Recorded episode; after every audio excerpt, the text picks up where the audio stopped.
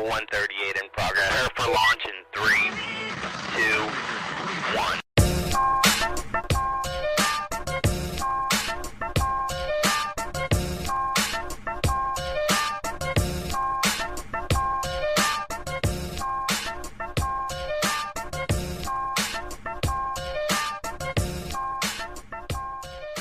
Κυρίες και κύριοι, καλησπέρα σας. Καλώς ήρθατε στην εκπομπή Σου γυρίζει το μάτι νούμερο 285 στο ραδιόφωνο του The Press Project, από όπου θα μας ακούτε για τις επόμενες δύο ώρες. Από το ραδιόφωνο του The Press, αλλά και από το κανάλι του The Press Project στο YouTube.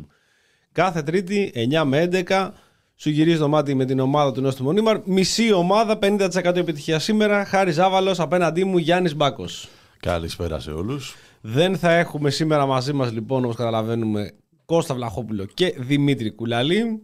Ε, Δημήτρης Κουλαλής στο κρεβάτι του πόνου τους στε... για ακόμη μία φορά δηλαδή, δεν είναι κάτι το οποίο είναι έτσι πολύ σπάνιο, αλλά όπως και να έχει, τους στέλνουμε τα, συλλη... τα... Παναγία μου. τα περαστικά του και τις καλύτερες ευχές μας και να τους στείλετε κι εσείς να του πείτε Δημήτρη Κούλαλη γερός, δυνατός σύντομα και να είσαι μαζί στην παρέα μας. Έχω και εγώ εδώ πέρα εορταστικά. Συγγνώμη για αυτό. Ήταν διάφορα παιδιά εορταστικά που έχουν πάρει εδώ πέρα. Έχεις, στελ, έχεις στολίσει το The Press Project. Οπότε μπαίνουμε κι εμείς σιγά σιγά στο mood των εορτών. Άσε να πάω στο διάλογο, ναι. Ναι, δε- ναι, δεν θα τους φάω τα αυτιά. ε, γιατί όπως έχουμε πει σήμερα μπορεί και να μην είναι η τελευταία εκπομπή της χρονιάς μπορεί και να μην είναι μπορεί και να τα πούμε και την επόμενη τρίτη μπορεί και να μην τα πούμε την επόμενη τρίτη θα δούμε υπάρχει Ήσουν πολύ ελπίδα σαφής. Μπορεί να τα πούμε. Μπορεί να τα πούμε, μπορεί, μπορεί και και να, να μην τα πούμε. Έτσι είναι η ζωή γενικότερα, είναι απροσδόκητη.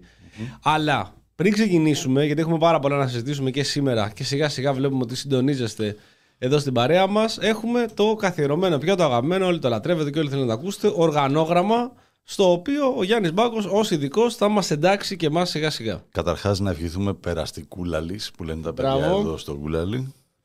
Να επενθυμίσουμε ότι μας ακούτε όλοι μέσα από το κανάλι του The Press Project στο YouTube όπου πατάτε like, subscribe, κουδουνάκι και όλα τα σχετικά. Ευχαριστούμε πάρα πολύ για την ε, διόρθωση ε, στο cover, για το, Συγκάλυψη. τη συγκάλυψη. Γιατί εμείς δεν γνωρίζουμε από συγκάλυψη. Εμείς δεν Οπότε- πρώτη φορά το βλέπουμε. Οπότε Τι να κάνουμε; το γράψαμε λάθος. Ε, παλιά λέγανε ο δαίμον του τυπογραφείου. Ο δαίμον του Ο πληκτρολογίου. δαίμον του YouTube, Πληκτρο- ναι. Οπα, του πληκτρολογίου. Πολλά καλώδια έχω σήμερα από κάτω. Σήμερα ναι, δεν σε βλέπω. Σε βλέπω λίγο. Σε πολύ βλέπω σε καλώδια από κάτω. λογική Δημήτρη Κούλαλη σήμερα. Θα πάρεις όλα ξέρω, μπάρισα. δεν ξέρω. Ε, Κώστα Βλαχόπουλου θα έλεγε κανείς. Και Κώστα Βλαχόπουλου και Κούλαλη την άλλη φορά εδώ πέρα. Έβαλα τα Ε, ποδάρια του. πατάτε λοιπόν like όσοι μας ακούτε ε, μέσα από το κανάλι του The Press Project, κουδουνάκι και τα λοιπά, το είπαμε. Ε, όσοι θέλετε να ενισχύσετε την προσπάθειά μας μπορείτε να το κάνετε μέσα από το Buy Me a Coffee και το Patreon όπου πλέον από αυτή την εβδομάδα Μη μου λες τέτοια πέρα τώρα. από την ε, κούπα Άμα. την αγαπημένη κούπα του Χάρη Ζάβαλου που όσοι μας κάνουν ε, μας ενισχύσουν με το ποσό των 10 ευρώ για κάθε 10 ευρώ ε, λαμβάνουν ε, μία κούπα θα μπορούν να διαλέξουν ε, με ένα απλό μήνυμα αν ε, με, το, με την ενίσχυση των 10 ευρώ επιθυμούν μία κούπα χάρη ζάμπαλους, ε, συγγνώμη αλλά αυτά είναι τρέλες ή μία τσάντα για να μπορούν να μεταφέρουν τα πράγματά τους αυτές οι φασμάτινες, οι πάνινες, οι πολύ ωραίες τσάντες νόστιμο νήμαρ χωρίς ε, κάποιο μήνυμα από τον ε, Ζάβαλο είπαμε να βγάλουμε κάτι και πιο generic ε, και τα λοιπά γιατί θα ακολουθήσει άλλο ένα δώρο από εμάς για εσάς για την ενίσχυσή σας από το τέλος αρχή του επόμενου χρόνου. Δεν, μα, δεν μας λες όμως, δεν μας λες, μας αφήνεις αγωνία. Ε, όχι, όχι, όχι, δεν θα το πούμε. Δεν θα το πούμε. Ε, δεν είναι πιο ωραίο να το δουν. Ναι, τα ναι, παιδιά. να το δουν έτοιμο, τυπωμένο. Να, να το δουν έτοιμο. Ε, ξεκινάμε πάντα νομίζω ε, να πούμε ότι έχουμε βιβλία σήμερα, θα πούμε τη δεύτερη ώρα από τις εκδόσεις Αυτολεξή και από τις εκδόσεις Spotlight. Ευχαριστούμε πάρα πολύ τους δύο εκδοτικούς. Θα δώσουμε το ένα βιβλίο την πρώτη ώρα, το δεύτερο βιβλίο την ε, δεύτερη ώρα.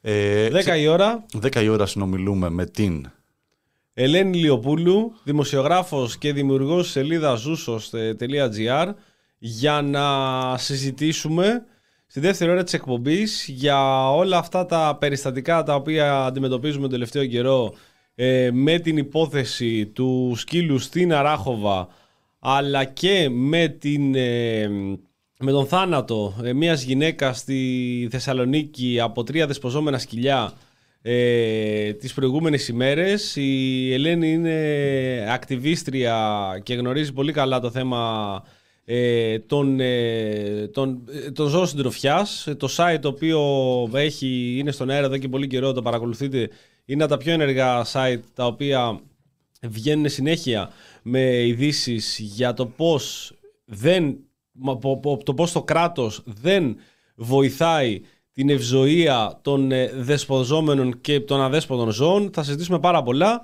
ε, κάτω από αυτό το πρίσμα το οποίο πρέπει να γίνει μια ε, λογική συζήτηση χωρίς υπερβολές που ακούγονται από όλες τις πλευρές. Ακριβώς.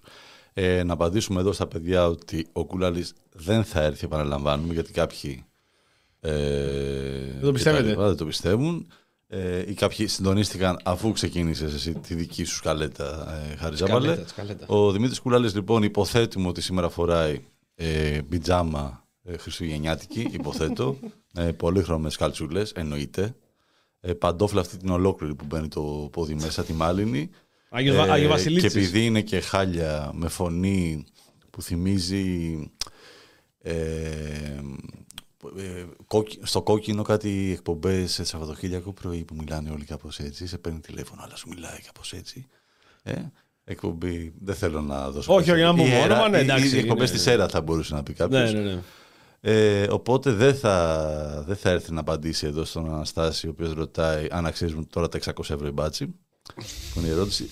Ξεκινάμε ψύχρα. Θα απαντήσουμε εμείς αυτό μετά. Ναι. Κάντε λίγο υπομονή. Ε, άμα, άμα θέλετε να ακούσετε διά μας πλευρά, την άποψη. Πάντα λοιπόν, αφού κάνουμε αυτές τις στάσεις, καλέτες κλπ., ξεκινάμε με το πρώτο, την πρώτη θεματική που πλέον έχουμε καθιερώσει και είναι ο κλόουν της εβδομάδας. Το... Από αυτή τη εβδομάδα λοιπόν. Μπράβο. Από αυτή τη εβδομάδα λοιπόν. Μπράβο. Αποφασίσαμε, ε, πώς λέγανε παλιά στην τηλεόραση, μετά από χιλιάδες τηλεφωνήματα για να δείξουμε μια επανάληψη. περίμενε να πω κάτι. Είχαμε πρόβλημα και εμείς οι ίδιοι. δηλαδή, εδώ, ναι. σαν, σαν ομάδα, εμείς που τα λέμε και προσπαθούμε να οργανωθούμε τις προηγούμενες ημέρες για να βγει ε, η εκπομπή στον αέρα, μπέσαμε σε διχογνωμίες και σε διάφορους προβληματισμούς. Ποιους θα βάλουμε για κλόουν; Να πούμε όλο το story. Ο κόσμος θέλει να τα ακούσει. Ναι, ε, κάθε φορά που προτείναμε κάποιον, πάντα, κάθε εβδομάδα, όλοι προτείναμε και τον Άδωνη Γεωργιάδη. Το οποίο ήταν άνισο. Ναι ήταν άνισο γιατί πάντα ε, όταν έχεις να ψηφίσεις για κλόουν κάποιον και τον Άδωνη Α, αυτό τε, έχει τεθεί σαν πρόβλημα από την αρχή. Είναι δομικό ε, θέμα. Ναι, είναι, είναι, είναι δομικό πρόβλημα το οποίο έχει τεθεί σαν προβληματισμός από την αρχή της θεματικής για φέτος που ξεκίνησε φέτος αυτή η θεματική ενότητα. Διότι καταλαβαίνουμε και αντιλαμβανόμαστε όταν βάζουμε Άδωνη Γεωργιάδη, και θα σας πούμε γιατί το λέμε αυτό, στη σημερινή Στις σημερινές υποψηφιότητες που θα μας πει σε λίγο Γιάννης ποιες είναι, τέθηκε και το όνομα του Άδωνη Γεωργιάδη. Το έθεσα εγώ από την προηγούμενη εβδομάδα, ο, ο οποίος Άδενο Γεωργιάδης, από εκεί που πουλάγε βιβλία του Κωνσταντίνου Πλεύρη ότι δεν υπήρχε ολοκαύτωμα των Εβραίων και ότι όλα αυτά είναι μια παραμύθα που μας λένε οι Εβραίοι γιατί θέλουν να μας κάνουν ό,τι θέλουν, έχει φτάσει σε ένα σημείο εδώ και 2-3 χρόνια κάθε φορά που έχει κάποια γιορτή εβραϊκή να μας ενημερώνει από τον προσωπικό του λογαριασμό του Twitter και όχι μόνο να μας ενημερώνει, να μας εύχεται και στα εβραϊκά αυτή την γιορτή. Δηλαδή την προηγούμενη εβδομάδα μας ενημέρωσε ότι ξεκινάει το Χάνουκα και μας ευχήθηκε και σε εμάς αλλά και στους Εβραίους συμπολίτες μας ευτυχισμένο Χάνουκα στα εβραϊκά, σε άπτε στα εβραϊκά. Α, θα το βρω κιόλας, θα το πω. Ναι, θα το ρίξουμε. Ναι, ναι, ναι. Ε, λοιπόν, οπότε εμείς σήμερα, επειδή και ο Άδωνης, ε, λέγεται Σπερίδων Άδωνης και γιορτάζει και θέλουμε να του πούμε χρόνια πολλά, το δώρο μας στον Άδωνη είναι πλέον ε, αυτό το ένθετο της εκπομπής τέλος πάντων. Να αλλάξει όνομα, δεν θα είναι πλέον ο κλόν της εβδομάδας, αλλά θα είναι ο Άδωνης της εβδομάδας. Το αξίζει. Το αξίζει. Το αξίζει. Έτσι ώστε να μην χρειάζεται πλέον να μπαίνουμε σε μια διαδικασία να αναμετρώμαστε με τους εαυτούς μας τους ίδιους. Ναι, δεν μπορούμε Έτσι, και εμείς να λειτουργήσουμε δηλαδή για να δουλέψουμε. Το, να το πω λίγο, από σήμερα το Σούρουπο και για 8 ημέρες, αυτό έγινε πριν 5 ημέρες. Να ξέρετε, έχουμε άλλες 3 μέρες που έχουμε Χάνουκα. Ξεκινάει η εβραϊκή γιορτή του Χάνουκα. Εύχομαι στους Χανουκά. Χανουκά, ίσως λέγεται, δεν ξέρω που τονίζετε. Χανούκα, ξέρω εγώ. Ε, έτσι, στην αρχή το τονίζει, μετά το τονίζει, λέει Χανουκά. Εύχομαι στους Εβραίους συμπολίτες μου Χαγ Χανουκά Σαμεάχ που σημαίνει, το βάζει σε παρένθεση, άμα δεν ξέρετε εβραϊκά, χαρούμενη γιορτή του Χανουκά. Χρόνια πολλά λοιπόν στους Εβραίους συμπολίτες μας και από τον Άδωνη Γεωργιάδη, ο οποίος δεν είναι η πρώτη ανάρτηση που κάνει για τις Εβραϊκές. Δηλαδή έχει γίνει κινητό εβραϊκό ερτολόγιο τύπος. Μπαίνει μέσα κάθε μέρα και βλέπει για να δούμε ποιοι γιορτάζουν σήμερα. Έχει κατεβάσει εφαρμογή πιστεύω. Ναι, ρε, ναι, ναι. Στάνταρς. Ναι. Κάνει ειδοποιήσεις το πρωί που ξυπνάει, τεντώνεται εκεί, στα παλιά από το νέο σετ. Στα παλιά. Από τα έπιπλα. Μέσα στην υγρασία. Μέσα στην υγρασία. Σκασμένα ξύλα που τρίζει το κρεβάτι αυτό. Και χτυπάει ε, και ενημερώνεται για τις ε, εβραϊκές ε, γιορτές, ε, τα έθιμα, Δεν τι είχε είναι σκεφ- σήμερα, Να πούμε βέβαια δεν είναι καθόλου πρόβλημα αυτό και προφανώς τα προτι... αδονίδια κάποιος λέει εδώ, Ε; αδονίδια βραβεία. Αδονίδια βραβεία, ναι. Προτιμούμε έναν Άδωνο Γεωργιάδη, ο οποίος εύχεται χρόνια πολλά στις γιορτές των Εβραίων, από έναν Άδωνο Γεωργιάδη, Καλά, σαφέστατα. ο οποίος λέει ότι δεν υπήρχε ολοκαύτωμα και ότι όλα αυτά είναι μία πλεκτάνη που έχουν φτιάξει οι Εβραίοι. Εννοείται πως το προτιμάμε. Απλά είναι σίγουρο και είναι de facto ότι αυτό έχει γίνει μέσα από τη γνωστή κολοτούμπα και υποκρισία που χαρακτηρίζει αυτούς τους πολιτικούς ε, άντρες οι οποίοι όταν τους τράβηξε το αυτή η εδώ εβραϊκή κοινότητα και όταν είδαν ότι έπρεπε να συνδιαλλαγούν τελικά με αυτούς τους ανθρώπους φτάσανε σε ένα σημείο να λένε ευτυχισμένο Χάνουκα σε όλους τους Εβραίους και μη συμπολίτες μας. Λοιπόν, ξεκινάμε. Ε, η πρώτη υποψήφια. Σήμερα ξεκινάμε με μια κυρία και νομίζω είναι η πρώτη φορά που φιλοξενούμε κυρία Μπράβο. και γυναίκα. Και το αξίζει. Μια θηλυκότητα, όπως θα έλεγε Θηλυκότητα, κανείς. θηλυκότητα, ναι. ε, στους υποψηφιότητες μαζί με τα εγγένεια λοιπόν της ε, νέας ονομασίας του τένθετου Άδωνης Εβδομάδας πρώτη λοιπόν υποψήφια η κυρία Δόμνα Μιχαηλίδου η οποία αφού ανακοίνωσε ε, μάλλον, ως απάντηση στις αντιδράσεις μετά την ανακοίνωση των συγχωνεύσεων διαφόρων σχολείων που θα αναγκαστούν οι γονείς να περπατάνε 1,5 και 2 χιλιόμετρα για να πηγαίνουν τα παιδιά στο σχολείο. Τι μας είπε Χαριζάβαλη; Λοιπόν, στη Βουλή χθες που, έχει ξεκινήσει, συζή- που είχε ξεκινήσει συζήτηση για πολλές συγχωνεύσεις σχολείων που αναγκάζουν τους μαθητές να περπατάνε στην επαρχία ένα και δύο χιλιόμετρα για να πάνε στο πλησιέστερο σχολείο, η κυρία Μιχαηλίδου ξεκινάει την τοποθέτησή της λέγοντας «Δεν θέλω να βάλω στη συζήτηση τις οδηγίες του Παγκόσμιου Οργανισμού Υγείας ο οποίος μας συμβουλεύει για να έχουμε εμ, ε, αυξη- καλή υγεία πρέπει να περπατάμε 8 χιλιόμετρα την ημέρα. Δεν το κάνω, παρόλο που το έκανε και αυτόματα. Δεν έγινε και τίποτα οι μαθητές να περπατάνε 1,5 και 2 χιλιόμετρα. Αυτό που σας λέω, σε περίπτωση που δεν το έχετε ακούσει με τα ίδια στα αυτιά, το είπα ακριβώς έτσι. Δηλαδή δεν προσθέτουμε κάτι, αφαιρούμε κάτι. Είπα αυτό ακριβώς. Δεν θέλω να βάλω στη, στην κουβέντα και στο διάλογο τις συστάσεις του ΠΟΗ ότι πρέπει να παραδούμε 8 χιλιόμετρα. Το κάνω, το βάζω. Οπότε 1,5 με 2 χιλιόμετρα δεν παθαίνουν τίποτα να περπατάνε οι μαθητές. Γιατί Γιάννη κάνει καλό στην καρδιά το Δεν περπάτημα. θέλω, δεν θέλω να σου πω μαλάκα, με αναγκάζεις. Ναι, δεν Να σε θέλω. πω Δηλαδή, μαλάκα. εσύ τι ο να κάνω. ίδιος. Ο Ναι. ίδιος το κάνεις αυτό το πράγμα. Οπότε, 1,5 με 2 χιλιόμετρα περπατάνε οι μαθητές. Το είπε. Το είπε. Δηλαδή, κάτι το οποίο πριν κάποιο καιρό σας λέγαμε. Κλείνουν τα σχολεία, κλείνουν τα νοσοκομεία. Αναγκάζεται ο κόσμο να περπατήσει 2 χιλιόμετρα. Λες εσύ κοροϊδεύεις. Δεν πειράζει, κάνει καλό στην καρδιά. Λες εσύ, δεν θα το πει αυτό τώρα πολιτικός που κλείνει σχολεία. Ε, το είπε λοιπόν η αρμόδια ε, υφυπουργός σε αυτή τη θέση και γυρνάει και λέει 1,5-2 χιλιόμετρα καλό στην καρδιά, βοηθάει στα πόδια, στην ενδυνάμωση, διώχνει τη φιλεβίτιδα, ε, κυρσούς, μπορεί να τους καταπολεμήσει. Θα πεις τώρα, το 10 χρόνια παιδιά μπορεί και να μην έχουν κυρσούς. Να Αλλά υπάρχουν όμως μάναδες τους, μπορούν, πιθανότατα οι πατεράδες μπράβο, τους. μπράβο, βοηθάει και τους γονείς. Παππούδες, γιαγιάδες που πάνε, θείοι, νονοί όλοι. Δεν θέλουν να περπατήσουν. Εντάξει, τεμπέληδε, θα πούμε εδώ σε αυτή την περίπτωση που δεν θέλουν να περπατήσουν. Μπορεί να πάρουν τα μάξι. Επιβαρύνουν, ναι, αλλά κάνει καλό και στο εσύ έτσι. Γιατί άμα ο κόσμος περπατάει και γίνει. Ακριβώς. Φροντίσει την υγεία του. Καρδιοπάθειες, σέρνονται. Ε, βέβαια, παιδιά, διαβάζουμε συνέχεια για ανθρώπους οι οποίοι πηγαίνουν πανακοπή. Κομμένα αυτά. Θα περπατάς από μικρός, θα μπορείς να εντάξει την κουλτούρα σου μέσα στο περπάτημα και γιατί όχι, Γιάννη, και αυτό είναι το πιο σημαντικό, είναι η πιο, Για πάμε. σημαντική, η πιο σωστή προέκταση που δεν την είπε η κυρία Μιχαηλίδη, και αυτό θα τη βοηθήσουμε εμείς αυτή τη στιγμή.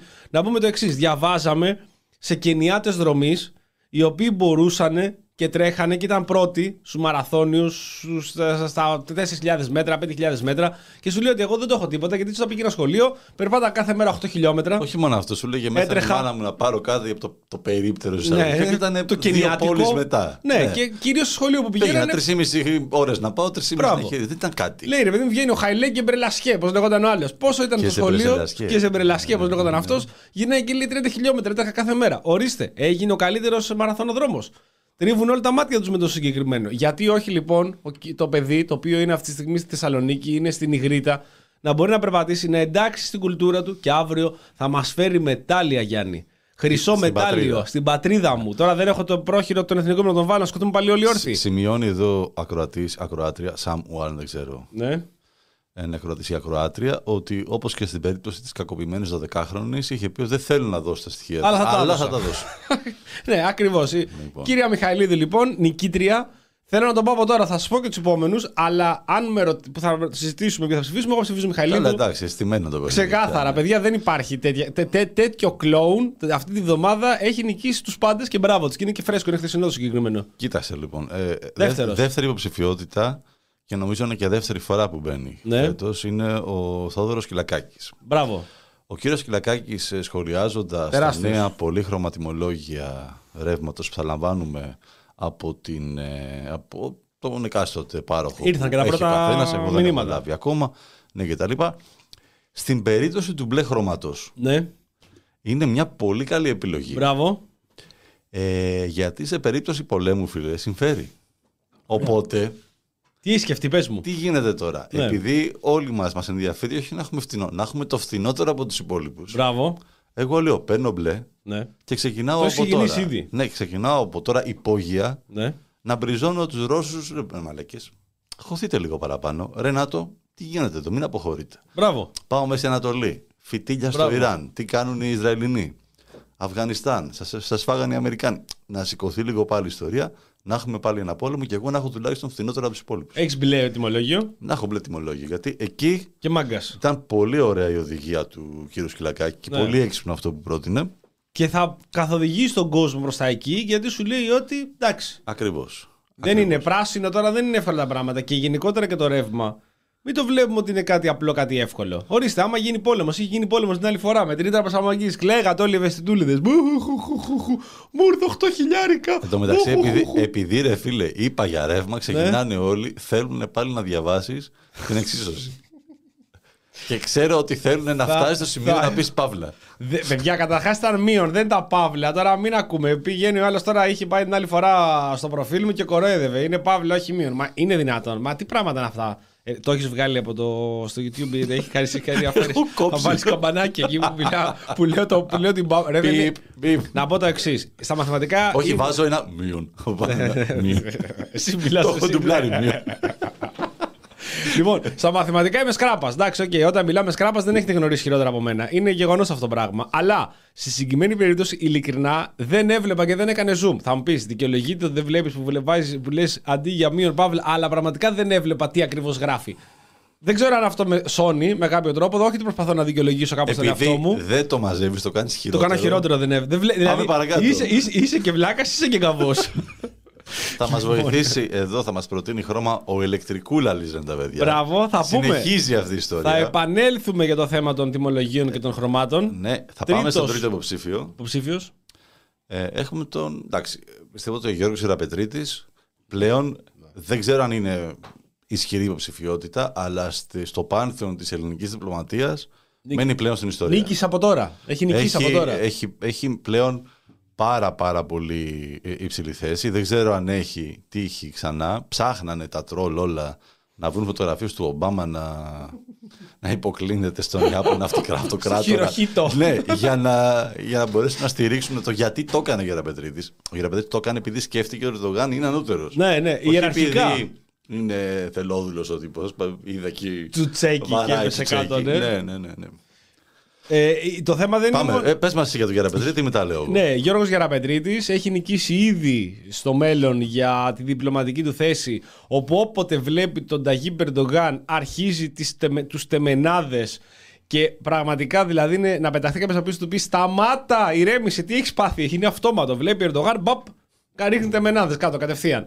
Και το καλύτερο με τον Γεραπετρίτη είναι η προσπάθεια να το σώσει. Προσπάθησα εγώ πριν να το σώσω τον Παύλα με το μείον. Ε, ε, ο Γεραπετρίτης το κάνει αυτό λέγοντας ότι δεν, δεν ε, έριξα τεμενάδε στον ε, Ερντογάν. Μπήκε σε Κελαροπούλου που είναι η πρόεδρος της ε, χώρας μου και εγώ, σαν ε, όπως πρέπει να κάνω, τη έριξα την κυρία μου. υπόκληση, κυρία μου. Ναι, περάστε παρακαλώ. Ε, και καπέλο έκανε έτσι. Άλλωστε, όλοι είδατε, λέει ο Γεραπετρίτης, για να νικήσει και για να φύγει πολύ μπροστά και να μην μπορεί κανείς να πει τίποτα, πώς τον υποδέχθηκα όταν κατέβηκε στο αεροπλάνο.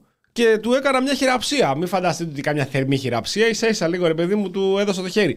Οπότε βλέπω το βίντεο την ώρα που φτάνει ο Ερντογάν στο αεροδρόμιο και ξανακάνει υπόκληση ο Γεραπετρίτη. Δηλαδή σου λέει, μην νομίζετε ότι το έκανα αυτό. Στο αεροδρόμιο δεν, τον, δεν έκανε υπόκληση και έκανε υπόκληση.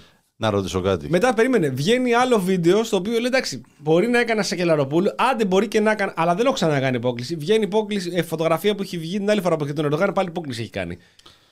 Ε, Εγώ στο λέω και ανάποδα. Πες με τον Ερντογάν δεν έχουμε ευκαιρίες να τον ε, έχουμε σε πλάνα κοινά. Ναι, Με την κυρία Σακαλαροπούλου Ναι. έχουν συμπρε- συνευρεθεί πολλές φορές. Σε... δεν έχει ξανακάνει υπόκληση. Δεν τον έχω ξάδει Δεν να έχω ξαναδεί υποκλίνεται στη να υποκλίνεται, Σακελαροπούλου. Καμία φορά. Ούτε σε ορκομοσία κυβέρνηση, ούτε πουθενά να περάσει να, να βαράει τεμενάδες. Το επόμενο που να κάνει, να πάει η ώρα τάδε, να πλώσει χαλίκα του Ναι, ναι, και ναι. να πέσει να προσεύχεται στον στον Ερντογάν. Σήκω μωρέ Έλληνα. Είναι ο Γεραπετρίτης τώρα να πει Σήκω μωρέ. Οι Έλληνες ούτε το Θεό δεν προσκυνάνε. Δηλαδή, τι είναι αυτό το πράγμα; Εγώ πραγματικά, παιδιά, επειδή είμαι και της πατριωτικής αριστεράς, σαν τον Στέφανο Κασελάκη να το γνωρίζετε αυτό το πράγμα, όταν το είδα προβληματίστηκα. Λέω τι κάνει; Ε, το έκανα και στο προφίλ μου. Λέω τι κάνει ο Γεραπετρίτης; Τι έπαθε. Και... Ρε, μήπως τον τράβηξε τίποτα η μέση του; Κάνα δίσκος; Έχει καμιά, ισ- καμιά ισχυαλγία εδώ πέρα, σφιαλγία, τίποτα. Και τον έπιασε ο άνθρωπος και πήγε εκεί πέρα και τον έπιασε κανένας φάχτης. Αυτό το έχουμε ρωτήσει. Δεν άντε. Θέλω, να- θέλω να θυμηθείς, θέλω να θυμηθείς Γιάννη, ε, παλιότερε. Πες το, πες το, πες το. Έλα, πες το, πες το. πες Όχι, εσύ. θέλω να θυμηθείς παλιότερες αναρτήσεις του. Πώς το λέγανε, ρε, του. Στην Ευρώπη, του, με- αυτού που ήταν λιώμα τύφλα όλη την ώρα. Α, Γιούνκερ. Ο Γιούνκερ. Ο οποίος ο Γιούνκερ έχει σκάσει και είναι κωλοτρυπί του κερατά. Έτσι. Δε- Συγγνώμη, είναι, είναι χάλια, είναι χάλια ο άνθρωπος. Είναι λιώμα. Και βγαίνανε, βγαίνανε, γιατί τότε ο Γιούνκερ δεν βγήκε εδώ να μας πει ότι δεν είναι έτσι. Και βγαίνανε εδώ υποστηρικτές του Γιούγκερ, ο Γιανακίδης νομίζω ήταν και κάτι άλλοι, που λέγανε ότι δεν είναι ότι είναι μεθυσμένος. Το πονάει το ισχύο του. Και λέει γι' αυτό λέει, πώς το λένε, παραπατάει και δεν μπορεί να Λουμπάγκο είχε ανέβει. Γεραπετρίτη. Ναι. Είχε κλειδώσει. Οπότε γι' αυτό σκέφτηκα εγώ εκείνη την ώρα Το μπήκα, πάστενο παππούς μου αυτό. Μπήκα στη λογική, στη λογική του Τζουτζέ και λέω τι θα έλεγε ένας καλός Τζουτζέ. Δεν... Η μέση του, παιδιά, έχει βάλει έμπλαστρο. Δεν είναι εύκολα αυτά τα Ε, πράγματα. Να σου κάνω μια ερώτηση. Θέλω Βεβαίως. μια εκτίμηση. Ναι. Πιστεύεις στο πεθερό του βαράει τέτοιες. Ναι, ρε. Μα εγώ αυτό έγραψα. Δηλαδή, εκείνη λέω, μήπω στον Ερντογάν έρχονταν ο παθερό του.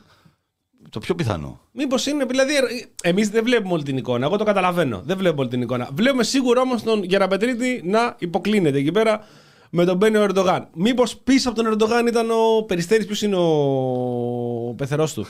Ένα από αυτού εκεί πέρα που είναι ο πεθερός του. Και βλέπει τον άνθρωπο εκεί που έχει την τέρνα και λέει πεθερέ, μπαπ, κατευθείαν, κάτω, υπόκληση.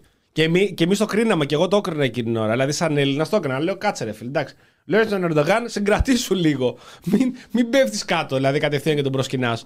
Σήκω Έλληνα. Αλλά Παιδιά, Γεραπετρίτη, τρίτη υποψηφιότητα, πολύ δυνατή, πολύ δυνατή. Αν δεν είχαμε τοποθέτηση ακραίας αναλγησίας, παύλα, μείον, Από πείτε την- το πώς θέλετε. Την κυρία Δούμα ηλικιότητας, Τσαουσέσκου Μιχαηλίδου. ναι, Το 78% για τις δύο. που, θα, που, θα, που, θα, που λέει ότι δεν παθαίνουν τίποτα τα σκασμένα σας, για να μην πω τίποτα Σηκωπάτα το χειρότερο. μωρέ. Τι έπαθες μωρέ. Τα έχετε κάνει φλωράκια. Φλωράκια. Που έλεγε Πάει ο, τώρα- ο, Βορύς, ο Πλεύρης. Ο Πλεύρης, Πλεύρης. Τα έχετε κάνει φλωράκια. Μήπως θέλετε να τσαπλώσουμε πάνω και μαρμελαδίτσα; Έρχεται τώρα το παιδί. Hey, έχεις το παιδί σου εκεί πέρα και σου λέει Μπαμπά, κρυώνω. Είμαι πάνω εκεί στο Κιλκή. Έχει στη Φλόρινα. Έχει μείον 8 έξω. Θα μας φάνε αρκούδες. Δεν πειράζει, παιδί μου. Θα μπορέσεις να τρέξεις και γρηγορότερα άμα δεις την αρκούδα. Οπότε 2 χιλιόμετρα πήγαινε, 2 χιλιόμετρα έλα, 4 χιλιόμετρα τη μέρα στο 50%. Δεν θέλω να βάλω στην κουβέντα τον Παγκόσμιο Οργανισμό Υγείας, αλλά με αναγκάζεται 8 χιλιόμετρα είναι που θα πρέπει να περπατάτε το σύνολο. Οπότε 4 χιλιόμετρα εδώ, 8 χιλιόμετρα από την άλλη μέρα, θα βγάλετε το ποσοστό και θα μπορέσετε τα παιδιά σας να μην τα κάνετε φλωράκια και να μπορέσετε να είναι ισχυρά. Και τι να κάνουν, να κοιμούνται δηλαδή μέχρι τις 7. 5,5 ώρα ξύπναγαν. Την καλύτερη ώρα. Ξύπνη. Την καλύτερη ώρα, παιδιά. Άμα 5,5 θέλεις να ώρα. κερδίσεις την ημέρα και να την αδράξεις, Τι ξυπνάς θα από κάνει, το πρωί. ξυπνάς το παιδί σου 9 χρονών 10, διπλό ελληνικό άσο κασετίνα. Μπράβο, σαν το παιδί έξω, του Ζάβαλου, έξω. έξω από το σπίτι. Στο για να- κούτσουρο πάνω. έτσι, κατουράει το χιόνι Μπράβο. αυτό, και φεύγει. Να μάθει και από το Ε, κρύο να τι κατουράει να με κάνουμε; πόνο όπως θα είναι στο μέλλον, αν Έτσι. τυχόν έχει κανένα μπροστάτη. Οπότε θα ξυπνήσει το πρωί, θα πιει, θα κάνει την τζούρα του, Έτσι. θα πιει τον καφέ του να πάρει την ενέργεια, θα του δώσω εγώ κολατσό για το σχολείο, μία ντομάτα, ένα μισό κρεμμύδι Σε πετσέτα, σε σε καρό, πετσετάκι, καρό ναι. πετσέτα. και δύο παξιμάδια. Θα του πω αγόρι μου, όλη Το- ευθεία το από εδώ. κρεμμύδι, Έτσι, ολόκληρο. Στον έτσι. πυγμένο, Ναι. όπως είναι τέτοιο. Δύο χιλιόμετρα από εδώ, όλη ευθεία περπατάς και αν πετύχεις κανένα λύκο, Θα, να έχεις το νου σου δεξιά την κορυφή αυτή του βουνού, αριστερά αυτή Αριστερά. την κορυφή. Εκείνη το σχολείο στη μέση. αριστερά η θάλασσα. Ό,τι και να σου τύχει. Ό,τι και να σου τύχει. Πρόσεχε, μην Ε, πάει πρόσεχε. δεξιά η θάλασσα και μπερδευτείς. Ξέρω πρέπει να ξαναγυρίσει πίσω. Και η λύκη να ξέρεις δεν είναι τίποτα. Ναι, τίποτα, Στο ναι. μυαλό είναι. στο Ναι, μυαλό ναι, είναι. ναι. Άμα είναι λίγη. Λέτε, άμα το κάνει. Κάνεις κανένα ποιος είναι το καλό παιδί εκεί πέρα, σου ορμήξει ο λύκος, δεν έγινε και κάτι. Συμβαίνουν αυτά τα πράγματα, παιδιά. Λοιπόν, ε, λες επειδή Πώς πιάσαμε. πάνε τα ποσοστά, συγγνώμη. Τίποτα, Τσαουσέσκου είναι η Έχει Μιχαηλίδου. φύγει. Έχει- δεν έχει- δύο. έχει Ε, φύγει. μπράβο, παιδιά, Έχει το, φύγει. το αξίζει. Το αξίζει. Είναι 77%. Εσύ θα ψηφίσεις; Εγώ ψήφισα, δόμνα. Δόμνα, παιδιά, εντάξει, δεν γίνεται τώρα. Δεν είναι, είναι, είναι πραγματικότητα αυτό το πράγμα. Όλοι θέλουν να ψηφίσουν τον Μιχαλίδου. Μιλάμε τώρα μια γυναίκα η οποία, αν έχει πει και αν έχει πει, μέχρι- έφτασε στο σημείο μέχρι και ο κράνιδιό τη να γυρίσει και να πει μαζεύτε την, να ανοίγει το στόμα της και ρίχνει τορπίλες συγκεκριμένη. να Αλλά πεις.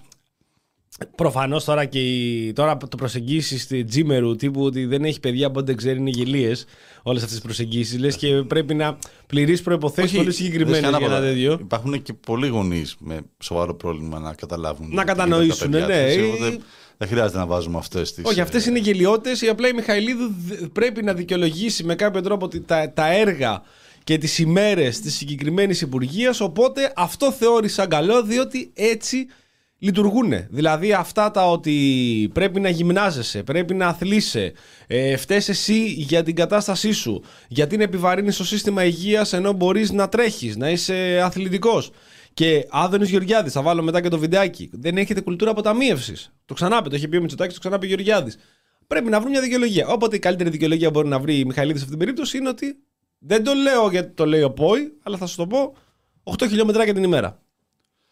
Λοιπόν, επειδή έχουμε κάποια θέματα που πρέπει να τα συζητήσουμε, θα ήθελα να το πάρουμε χρονικά, θα πρότεινα Ναι. να πιάσουμε από την, ε, η- από την ε, υπόκληση για τα Πετρίτη Ναι, στον να, πεθερό σχολ- του. να σχολιάσουμε το, την επίσκεψη Ερντογάν Ναι, ναι, ναι. και μετά να πάρουμε χρονικά να πιάσουμε του Ρέντι, να πάμε στο, Ναι. στην επίθεση, στην ιστορία με τον Όλιβερ και τα υπόλοιπα μετά την ε, καλεσμένη μας. Όπως κατάλαβαν όλοι όσοι κινήθηκαν στην Αθήνα την Πέμπτη, είχε έρθει ο Ερντογάν. Μπράβο. Έτσι, Ήθελες, δεν ήθελες, δηλαδή πολλοί ρωτούσαν τι Εγώ έγινε ήθελα, ρε παιδιά, εγώ ήθελα. Τι, είχε, έγινε κάτι σήμερα; Έγινε Ναι. φίλε, έχουν κλείσει από τη Λεωφόρο Μαραθώνος μέχρι, το, μέχρι τον Πειραιά όλα. Είχαμε την επίσκεψη του Τούρκου Πρόεδρου, όπως τα είδατε όλοι σας, και τις ε, κοινές δηλώσεις και τις συζητήσεις με τον ε, Κυριάκο Μητσοτάκη. Θα ήθελα να μείνουμε σε κάποια πράγματα τα οποία ήταν, θεωρώ, ε, ξεφτύλα του, του, του, του ελληνικού, της ελληνικής διπλωματίας. Πρώτον, ε, δεν ξέρω, δεν έχω ξανακούσει Έλληνα Πρωθυπουργό να βγαίνει και να λέει, να σχολιάζει για την Κύπρο, ότι έχουμε με την ε, Τουρκία μια διαφωνία. ναι. Δεν έχουμε μια διαφωνία με την Τουρκία. Ε, η Τουρκία έχει, ε, έκανε μια επέμβαση στη- στην Κύπρο το 1974 ε, και κατέχει παράνομα και αναγνωρισμένα από τον ΟΗΕ. Παράνομα το, το μισό κράτος. Δεν έχουμε κάποια διαφωνία για μια υφαλοκτηπίδα ή κάποιο θέμα συνοριακό. Έχουμε μια κατοχή μιας χώρας από μια άλλη. Λέγοντα το διαφωνία, θεωρώ ότι το, Το υποτιμάει. το υποτιμάει και ουσιαστικά του λέει εντάξει, μα τα βρούμε εμείς. Ναι, δεν είναι κανένα. Δεν έχουμε τίποτα. Μωρέ, τώρα έχετε τώρα μια χώρα, δεν έγινε και τίποτα. Ε, δεύτερον, γυρίζει και του λέει μέσα στα μούτρα ο, ο Ερντογάν ότι χαίρομαι που κλείσατε την δομή που, εκπαιδεύατε, που εκπαιδευόντουσαν τρομοκράτες στο Λαύριο, Στο Λεύρι. Των Κούρδων. τον Κούρδο. Είχαμε τέτοια δομή που Τι εκπαίδευε. φάση, ας πούμε, Είχα- δηλαδή ήμασταν Το εμείς- κράτος εδώ εκπαίδευε. Το κάποιους- ελληνικό κράτος κάποιους- είχε μια δομή που εκπαίδευε τρομοκράτες. Καμία απάντηση από τον Μητσοτάκη σε αυτό. Μηδέν. Τίποτα. τίποτα, εσύ, τίποτα. τίποτα. Το έκλεισε. Αυτό είναι πραγματικότητα ότι έκλεισε τη δομή, όχι εκπαίδευση Έκλεισε τη δομή τρομοκρατών. που είχε 50-60 Κούρδους Ναι. τους οποίους, επειδή υπάρχει σοβαρό θέμα με το Κουρδιστάν και την ε, Τουρκία, η Τουρκία τους θεωρεί εν δυνάμει τρομοκράτες και θεωρούσε ότι εδώ εκπαιδευόντουσαν. Δηλαδή, όχι ούτε καν ότι προστατεύαμε, παρήχαμε άσυλο σε τρομοκράτες, τους εκπαιδεύαμε. Ε, Καμία απάντηση. Άλλο ένα. Ξαναλέμε. Τίποτα. τίποτα. Ε, ε, αναφέρθηκε σε κάποια ατυχή γεγονότα Ναι. ο Μητσοτάκης. Ατυχή γεγονότα στις διαφορές με την Τουρκία δεν μπορεί να είναι αυτά που έχουν συμβεί. Δηλαδή, επειδή άκουγα και μία ε, συνέντευξη ενός ε, καθηγητή πανεπιστημίου του Απιθύτα, του κύριου Τζίμα στο Μιλιτέρ, που γυρίζει και λέει ο άνθρωπος ότι ατυχές γεγονός είναι ε, δύο αεροπλάνα να συγκρουσούν στον αέρα, κατά λάθος. να γίνει ατυχές γεγονός, ας πούμε, αυτό που έγινε στα Ήμια τότε ή αυτό που έγινε στην Κύπρο το 1974 δεν είναι. Δεν τα λες ατυχή γεγονότα αυτά. ναι. Μόκο. Πάλι υποτιμάς. Τι, τίποτα, υποτιμάς τα πάντα.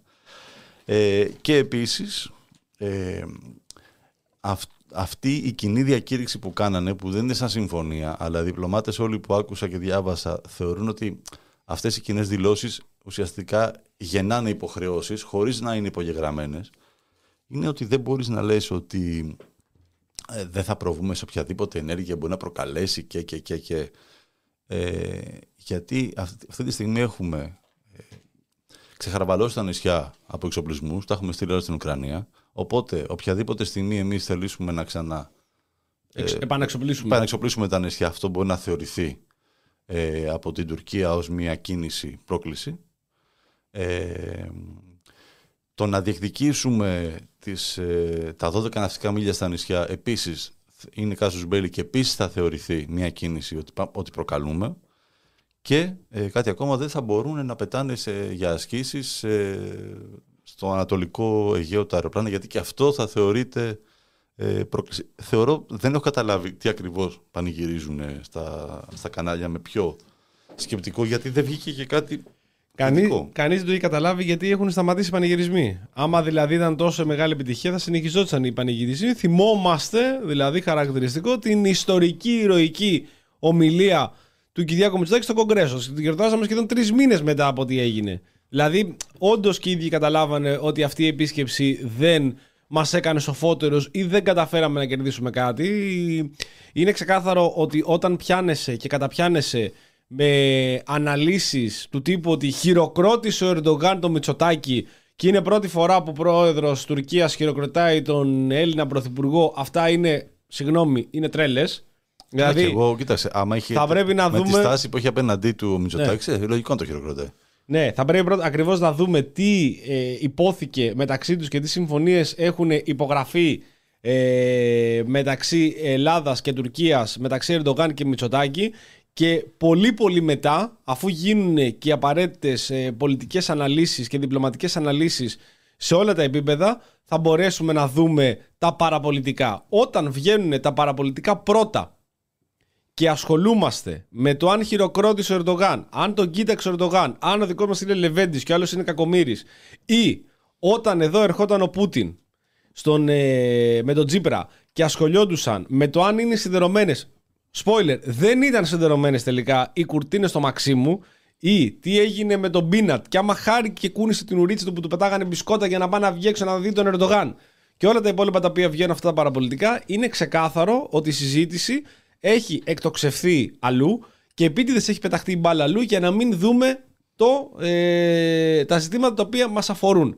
Μας αφορούν όχι από κάποιο εθνικιστικό, ε, μια εθνιστική ρητορική ότι α, εδώ είναι Ελλάδα, αυτός είναι Τούρκος και την πλάκα την οποία κάναμε προηγουμένως με Γεραπετρίτη, όπου, όπου πετυχαίνει τον Ερντογάν έρχεται μενάδε. Όχι. Το πρόβλημα για μένα είναι, σε αυτή την επίσκεψη, ένα ακόμη πρόβλημα, είναι ότι η Νέα Δημοκρατία και ο Μητσοτάκης και όλη η κυβέρνηση εργαλειοποιεί τη σχέση μας με τη γείτονα χώρα κατά το δοκούν. Δηλαδή, όταν έρχεται ο Ερντογάν και μέχρι πριν λίγους μήνες είχαμε δηλώσεις κυβερνητικών και αξιωματούχων ότι δεν αποκλείεται ακόμη και οι Τούρκοι να έχουν βάλει τις φωτιές και δεν αποκλείεται να την έχουν βάλει τις φωτιές με Έλληνες συνεργάτες οι οποίοι εργάζονται προς όφελος της Τουρκίας όταν εργαλειοποιούν την επιθετικότητα, την όποια επιθετικότητα των Τούρκων για να μπορέσουμε να εξοπλιστούμε όλα αυτά τα, όλα αυτά τα εξοπλιστικά προγράμματα των δισεκατομμυρίων ώστε να πάρουμε τα Ραφάλ, να πάρουμε τα Μπελαρά, να πάρουμε καινούργιο εξοπλισμό γιατί διώχνουμε από τα νησιά τα Ρώσικα τα οποία πια δεν δουλεύουν και δεν μπορούμε να τα ανα- ανανεώσουμε λόγω της σχέσης που δεν έχουμε πια με τη Ρωσία. Και όταν βγαίνει μετά ο Χατζηδάκης και τον ρωτάνε μπορούμε να συζητήσουμε για τη μείωση του ΦΠΑ στα τρόφιμα. Και γυρνάει και λέει ο Χατζηδάκης στον Παπαδάκη ε, το πρωί, την προηγούμενη εβδομάδα, όχι, δεν μπορούμε να το κάνουμε, διότι έχουμε το χρέος να εξυπηρετήσουμε, οκ, και το κυριότερο, έχουμε τα εξοπλιστικά. Δηλαδή, κουρδίζουν ένα κομμάτι του πληθυσμού με την ε, δίθεν επιθετικότητα των Τούρκων ότι πρέπει συνέχεια να εξοπλιζόμαστε και να παίρνουμε δισεκατομμύρια των δισεκατομμυρίων ε, αεροπλάνα, αεροπλάνα ε, αντιτορπιλικά και εξοπλισμό και όταν μετά σου λέει ότι πας στο σούπερ μάρκετ και βάζεις τα κλάματα, δεν μπορούμε να κάνουμε κάτι γιατί πρέπει να αγοράσουμε αυτά. Που τελικά βλέπεις ότι έρχεται ο Ερντογάν εδώ πέρα και στο τέλος αυτό το οποίο λες: Παιδιά, μια χαρά με τον Ερντογάν. Κομπλέ, είμαστε φίλοι. Θα ρίξουμε τους τόνους. Θα, θα μπορέσουμε να συνεννοηθούμε. Τα ραφάλ τελικά ρίχνουν από εδώ και προς Άγκυρα. Μπράβο. Βγαίνει λοιπόν ο Γεωργιάδης και σου λέει: Κάναμε την καλύτερη αγορά του αιώνα. Λοκάρει 20 στόχους. Ρίχνει από πάνω από τη λίμνο και φτάνει μέχρι Ριζορούμ ε, η βόμβα. Όπου, και θέλω να το προσθέσω αυτό, η Νέα Δημοκρατία είναι το κόμμα που έχει τις καλύτερες σχέσεις με το κόμμα και με το ίδιο το πρόσωπο ε, του Ερντογάν. Δηλαδή, έχουμε έναν πρώην πρωθυπουργό, στέλεχος Νέας Δημοκρατίας, που είναι κουμπάρος με τον Ερντογάν, είχε παντρέψει την κόρη του, μιλάμε για τον Καραμαλή. Έχουμε έναν Ερντογάν, ο οποίος είναι προσωπικός φίλος, κάτι το οποίο το λέει όπου σταθεί και όπου βρεθεί. Η αδερφή του Έλληνα Πρωθυπουργού και βουλευτής της Νέας Δημοκρατίας, Ντόρα Μπακογιάννη. Μάλ, δεν μπορούμε δεν να ξεχάσουμε ότι είχε πάει πάνω στη Θράκη, που ήταν ο μοναδικός νομός που ψήφισε ΣΥΡΙΖΑ από όλη το χάρτη που ήταν μπλε και μάλωνε και απειλούσε τους ε, ανθρώπους εκεί πέρα, τους μουσουλμάνους, ότι πρέπει να ψηφίσουν η Νέα Δημοκρατία γιατί θα έχουν κακά ξεμπερδέματα και δεν θα, θα έχουν πρόβλημα με την Μπουφάν, που τους έλεγε εκεί πέρα που τους είχε μαζέψει. Και γιατί στείλαν την Μπακογιάννη να μιλήσει στη, στους μουσουλμάνους πάνω της Θράκης και της Ροδόπης; Πήγε να μιλήσει η, η, πώς το λένε, η Μπακογιάννη διότι έχει τις καλύτερες σχέσεις με το συγκεκριμένο, με το συγκεκριμένο κόσμο. Αυτό φαίνεται και από τις εκλογ... για τα εκλογικά αποτελέσματα όταν είχε φτιάξει, αν θυμάστε, εκείνο το μικρό κόμμα που δεν κράτησε για πάρα πολύ, ε, όταν είχε φύγει από τη Νέα Δημοκρατία, όταν είχε κερδίσει ο Αντώνης Σαμαράς και ενώ σε όλη την υπόλοιπη Ελλάδα είχε πάρει 2,5, 2,4, 2,3%, σε εκείνο το νομό είχε πάρει 16%. Είχε πέσει γραμμή και έλεγε όλοι πάμε και ψηφίζουμε την κολλητή του Ερντογάν, την κυρία Μπακογιάννη. Έχουμε τον γιο του Ερντογάν, όπου ήταν συμφοιτητής με τον Κώστα Μπακογιάννη, τον δήμαρχό μας, και τις πολύ καλές σχέσεις που είχαν. Δηλαδή το κόμμα αυτό και η κυβέρνηση αυτή έχει τις καλύτερες σχέσεις που θα μπορούσε να έχει. Και έτσι εργαλειοποιεί αυτό το κόμμα και μονίμως κατηγορεί. Τώρα δεν μπαίνω καν στη λογική για Τουρκοζέη και αυτά τα ντροπιαστικά hashtag τα οποία κυκλοφορούσαν αποκαλώντας όλο το κόμμα του ΣΥΡΙΖΑ συνεργάτη των ε, Τούρκων και γκρίζους λύκους, που είναι το αστείο το οποίο κάνω και εγώ πολλές φορές. Όλοι Τούρκοι είστε. Όποιος διαφωνεί, και αυτό ήταν κάτι το οποίο το κάνει εδώ και πάρα πολλά χρόνια η Νέα Δημοκρατία. Όποιος διαφωνεί με τις θέσεις του Μητσοτάκη είναι Τούρκος. Είναι Τούρκος και πράκτορας του εχθρού. Αυτοί λοιπόν καλούν εδώ πέρα τον Ερντογάν. Συνέχεια λένε τι καλά που τα πήγαμε και πόσο φίλος είναι ο Ερντογάν και τώρα θα τα βρούμε. Και ανοίξαμε και τις βίζες για να μπορούν να έρχονται οι, οι Τούρκοι εδώ στην Ελλάδα και στα ελληνικά νησιά. Ναι, σε 10 νησιά νομίζω 8. Άλλη τεράστια μεγάλη επιτυχία πάλι που λένε ότι έχουν κάνει. Και το πάντα αυτό το οποίο κάνουν, οποιοδήποτε διαφωνεί, λες εσύ για τα ραφάλ. Ρε παιδιά, φτάνει με τα ραφάλ και με τα μπελαρά να πάρουμε κανένα στενοφόρο. Τούρκος. Που εντωμεταξύ ε, είναι, είναι εντυπωσιακό γιατί τα νησιά τα οποία βρίσκονται στην, ε, στο Ανατολικό Αιγαίο σε μεγάλο βαθμό, εκτός από τα πολύ μεγάλα νησιά όπως η Χίος και η Λέσβος που έχουν κάποιες υποδομές. Ε, είδαμε στο Καστελόριζο την περίπτωση που χρειάστηκε να μεταβεί απέναντι στην Τουρκία ναι. για να σωθεί εκείνο το παιδί. Ναι. Ε, και σε νησιά όπως η Σάμος πιθανόν να περάσει στην Τουρκία είναι πιο, ε, ε, πιο απλό για να σώσεις το, το τομάρι σου σε ένα νοσοκομείο και σε άλλες περιπτώσεις. Ε, οπότε θα μπορούσαμε για να εξασφαλίσουμε την ε, κυριαρχία των νησιών μας, μιλώντας έτσι με όρους λίγο εθνοπατριωτικούς δεξιούς, ε, να, ναι, να εξοπλίσουμε ναι, καλύτερα ναι, τις ναι, υποδομές ναι. μας παρά να στέλνουμε τον κόσμο απέναντι και αύριο μεθαύριο διπλωματικά ο Ερντογάν να λέει ρε παιδιά. Ναι. Γιατί για, τον, ε, για την Τουρκία, τα νησιά, το μεγάλο, το μεγάλο τους επιχείρημα διπλωματικά εκεί που μιλάνε και στον ΟΗΕ και στο ΝΑΤΟ και σε όλες τις συναντήσεις για, τα, για τις ε, υφαλοκρηπίδες και τις, ε, τις ΑΟΣ, είναι ότι τα νησιά του Ανατολικού Αιγαίου είναι προέκταση της ε, Μικράς Ασίας ε, και ότι δεν μπορούν να θεωρούνται αυτόνομα και αυτούς και δεν μπορούν να έχουν δική τους ΑΟΣ, δηλαδή κάπως έτσι το στηρίζουν, ε, σε λίγο θα λένε ότι... Πρέπει να έχουν μειωμένοι, πρέπει ναι, να έχουν το καστελόριζο. Σε μένα έρχονται εδώ για ψώνια, έρχονται εδώ για νοσοκομεία, έρχονται ναι. εδώ για όλα. Έτσι είναι. Έτσι θα, έτσι θα ε, φτάσουμε στο τέλος. Έτσι είναι. Καλά τα ραφάλ, τα πήραμε, αλλά μήπως να σκεφτούμε να έχουμε για κανένα ελικόπτερο, όχι αυτά που βουλιάξει ο Στεφανοβίκιο, να έχουμε κανένα ελικόπτερο να μπορέσει κανένα σούπερ πούμα να πιάνει κανένα παιδί το οποίο παθαίνει σκολικοειδίτη στο Καστελόριζο και αναγκαστικά το στέλνουν απέναντι. Που εγώ εντωμεταξύ δεν λέω ότι δεν είναι και τόσο εύκολο. Είναι, στο Καστελόριζο η απόσταση είναι εντάξει, παιδιά είναι δίπλα. Έτσι, δεν Είναι το συζητώ. Σαλαμίνα πέρα, Και μάλιστα. προφανώς αν έχω παιδί εγώ εδώ πέρα και είμαι στο Καστελόριζο, στην Τουρκία το πήγαινε απέναντι, μπορεί να έχει νοσοκομείο και θα περίμενα το σούπερ πούμα να έρθει. Αλλά δεν είναι αυτό. Δεν έχουμε να το κάνουμε αυτό το πράγμα. Δεν είναι η εγκύτητα της Τουρκίας που βοηθάει τον γονιό ή το παιδί να περάσει απέναντι για να μπορέσει να γίνει καλά και να μην κινδυνεύει η ζωή του. Δεν υπάρχει καν η επιλογή. Δηλαδή παίρνουν τηλέφωνο οι άνθρωποι στο Καστελόριζο, στα άλλα κριτικά νησιά και γυρνάνε και λένε στείλτε κάποιον να, να μπορέσει να μας πάει να μας πάει στο νοσοκομείο πεθαίνουν και δεν έχουν να στείλουν. Δεν έχουν να στείλουν, δεν τους ενδιαφέρει και στο τέλος, το μόνο που γίνεται είναι μονίμως να κατηγορούν οποιονδήποτε αντιπολιτεύεται αυτή την ε, ε, κυβέρνηση, η οποία βρίσκει δικαιολογία μόνιμα να πετάει τόσα πολλά δισεκατομμύρια σε εξοπλιστικά και να τον, α, να τον, να τον κατηγορούν ότι είναι συνεργάτης των, ε, ε, των Τούρκων. Αυτή η φρασεολογία και αυτή η επιχειρηματολογία θεωρώ από όλα αυτά τα χιδέα τα οποία έχουν υποθεί όλα αυτά τα χρόνια ότι είναι το χιδότερο. Είναι. Η, η- γιατί δεν είναι μόνο το κάνουν κάποια trolls του διαδικτύου, κάτι ε, τη χάρπαστη τύπη ή έμιστη της τυρόπιτας ε, και του καφέ που βγαίνουν και λένε και προσβάλλουν τον κόσμο και τον βρίζουν και λένε τους εγκρίζεις λίγο στις συνεργάτες των Ναζί και τρεντάρουν τα hashtag τουρκοζέι και όλα τα υπόλοιπα. Όχι.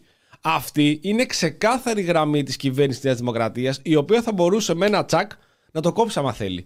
Δεν γίνεται να επιτρέπει, γιατί το κάνει, το επιτρέπει να εργαλειοποιείται κατά αυτόν τον τρόπο και να κατηγορείς ανθρώπους οι οποίους καίγονται. Έβγαινε την άλλη φορά, καιγόντουσαν οι άνθρωποι, πνιγόντουσαν, κάνουν, ράνουν κάθε φορά με όλα αυτά τα, τα, τις κλιματικές κρίσεις τις οποίες έχουμε και να γυρνάνε και να λένε άνθρωποι οι οποίοι καίγονται και υποφέρουν ότι παίζει στο παιχνίδι του Ερντογάν. Αυτό είναι το χειδαιότερο που έχει γίνει. Δεν έχει αναλυθεί και συζητηθεί σωστά και κάθε φορά, κάθε καλοκαίρι ή σε κάθε πλημμύρα επιστρέφουμε σε αυτή την βρωμερή πραγματικά φρασιολογία όλων αυτών των ανθρώπων που το βλέπουμε και όχι μόνο σε τέτοιες κρίσεις, το βλέπουμε και όπως είναι και στα τέμπη. Πριν λίγο είχαμε μια πολύ μεγάλη ε, μ, πορεία και συγκέντρωση φίλων και συγγενών των ανθρώπων, των 58 ανθρώπων που χάσαν τη ζωή τους στα τέμπη. Και διαβάζω ότι όταν ρωτάγανε τους, ασθ- τους αστυνομικούς, προσέξτε το πάω σωστά έτσι, τους αστυνομικούς, ε, στο να κάνουμε και τη γέφυρα για την επόμενη συζήτηση, ε, τι γίνεται στο κέντρο, απαντούσαν, έχουμε εδώ πέρα 600 αναρχικούς, οι οποίοι κάτω εδώ πέρα από τη Βουλή και κάτω και ταλαιπωρούν τον κόσμο. Δεν είναι ούτε 600 αναρχικοί, ούτε αναρχικοί ούτε τίποτα. Είναι άνθρωποι οι οποίοι χάσαν τα παιδιά τους. Και επανέρχομαι πάλι στη φρασιολογία όλων αυτών ε, των ε, τύπων. Με τα τέμπη.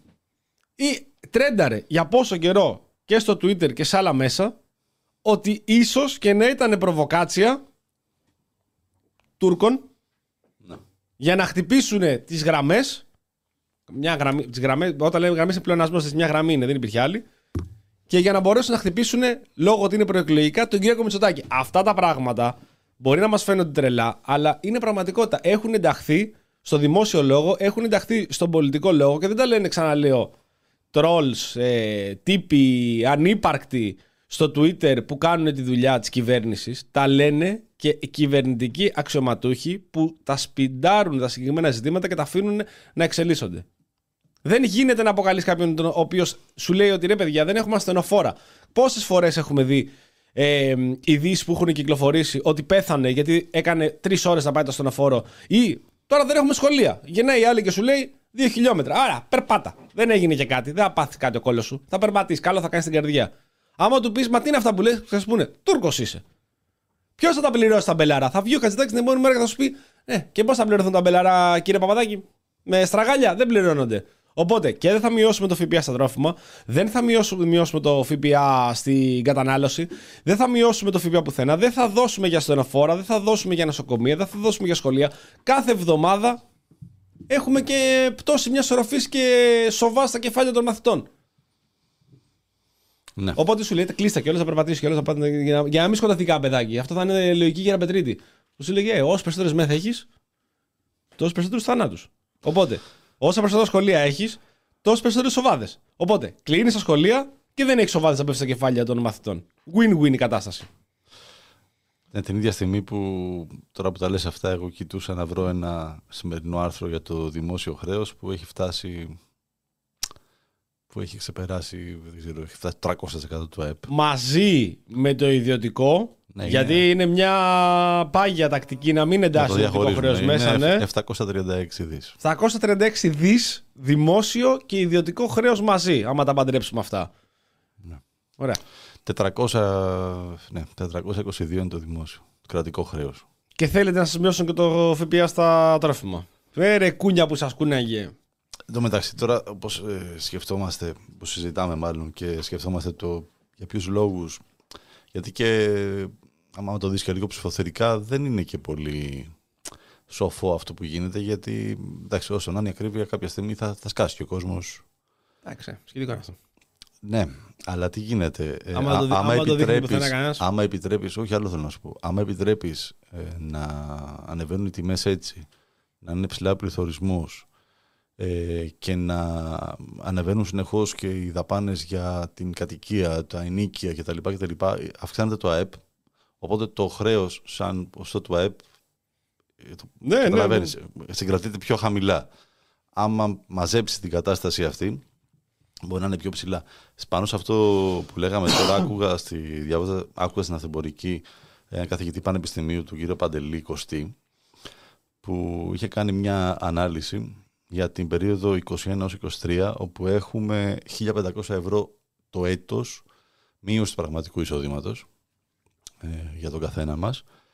Ε, 7% το πραγματικό εισόδημα για το 22 κλπ. κλπ. Αλλά αυτό που έχει μεγάλη σημασία είναι ότι στην ε, υπόλοιπη Ευρωζώνη υπάρχει σταθερή πορεία του εισόδηματο.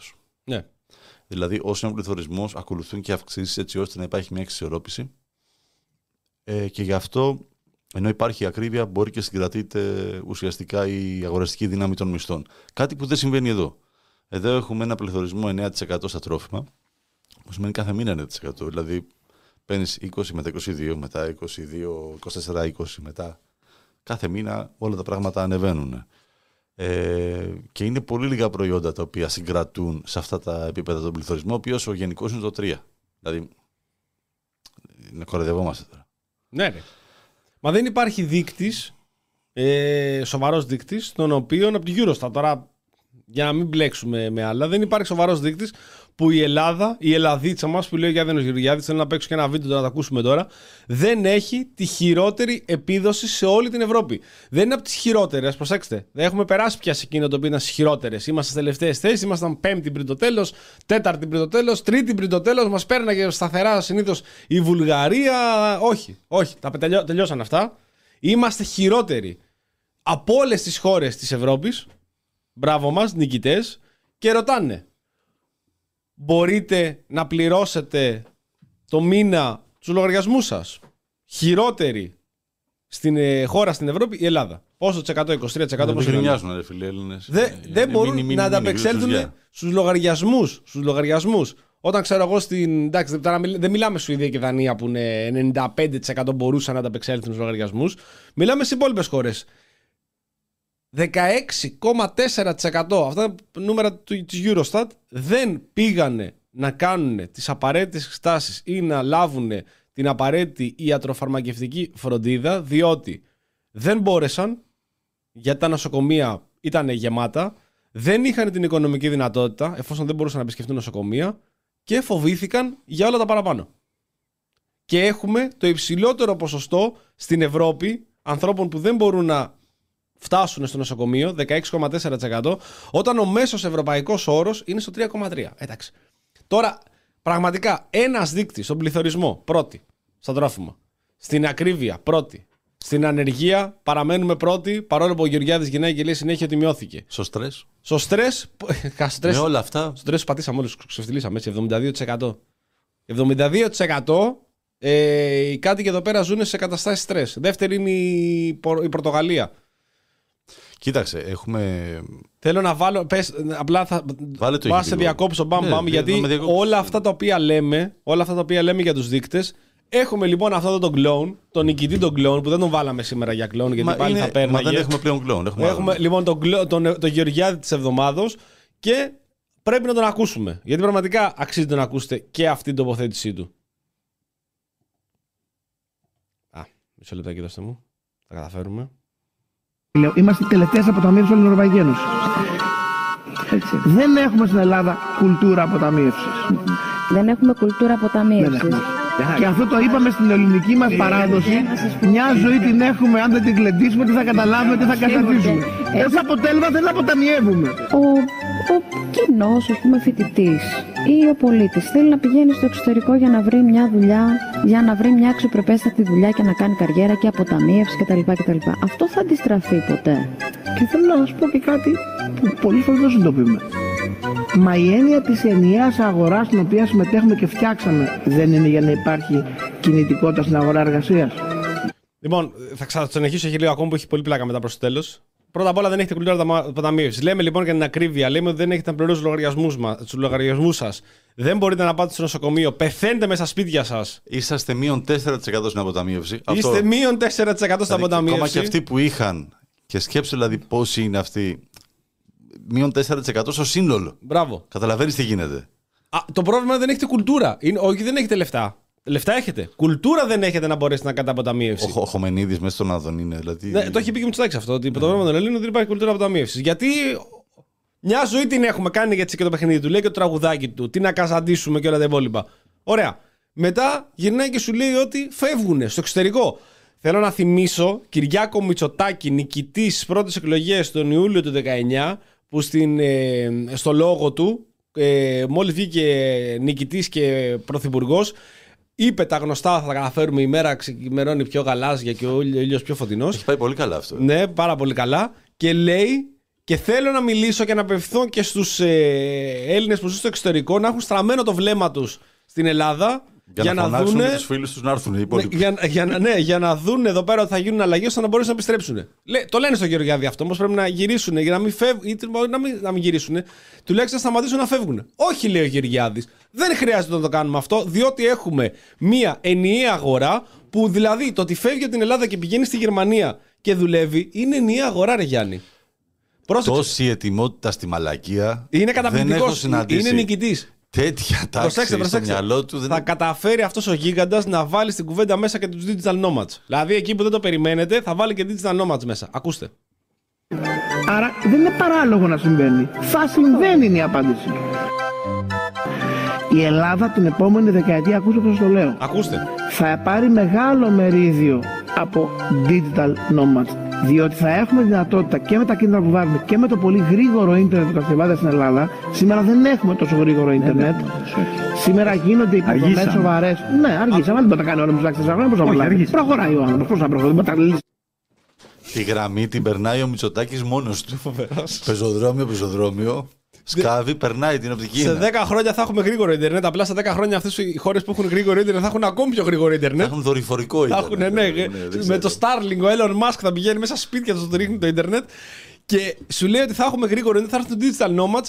Αργήσαμε, λέει ο άλλος. Αργήσαμε και λέει ο άλλος, ε, τι περιμένετε με τσοτάκι, να πάρει το κομπρεσέρ να αρχίσει να σπάει απ' έξω το οδόστρωμα. Λες και κατηγορούσαν μόνο το Μητσοτάκη σε αυτό. Δηλαδή, ο Μητσοτάκης λέει που δεν έχουμε γρήγορο Ιντερνετ και σου λέει θα τα καταφέρει. Θα το κάνει και αυτό. Θα έχετε και γρήγορο Ιντερνετ. Είναι, πολύ, Είδες; είναι πολύ καλό παιδί, ρε φίλε. Είναι πολύ καλό Δεν παιδί. προλαβαίνει όλα. Είδες τον Τόνι Σαμαρά. Το είχε πει. Δωρεάν ίντερνετ και γρήγορο για όλους. Αλλά τον έριξε ο άλλος ο καταληψίας. Ο Τσιπράκος. Τσιπράκος. Τσιπράκος. Παιδιά, είναι τρομερά αυτά τα πράγματα που γίνονται. Είναι πέρα από οποιαδήποτε λογική. Είμαστε χειρότεροι σε όλους τους καλούς δείκτες. Σε όλους τους δείκτες που θα έπρεπε να είμαστε. Δεν σου λέω να είμαστε πρώτοι, σου λέω ότι δεν θα γίνουμε. Αλλά τουλάχιστον να μην είμαστε ρε παιδιά τελευταίοι και είμαστε σε όλους τελευταίοι.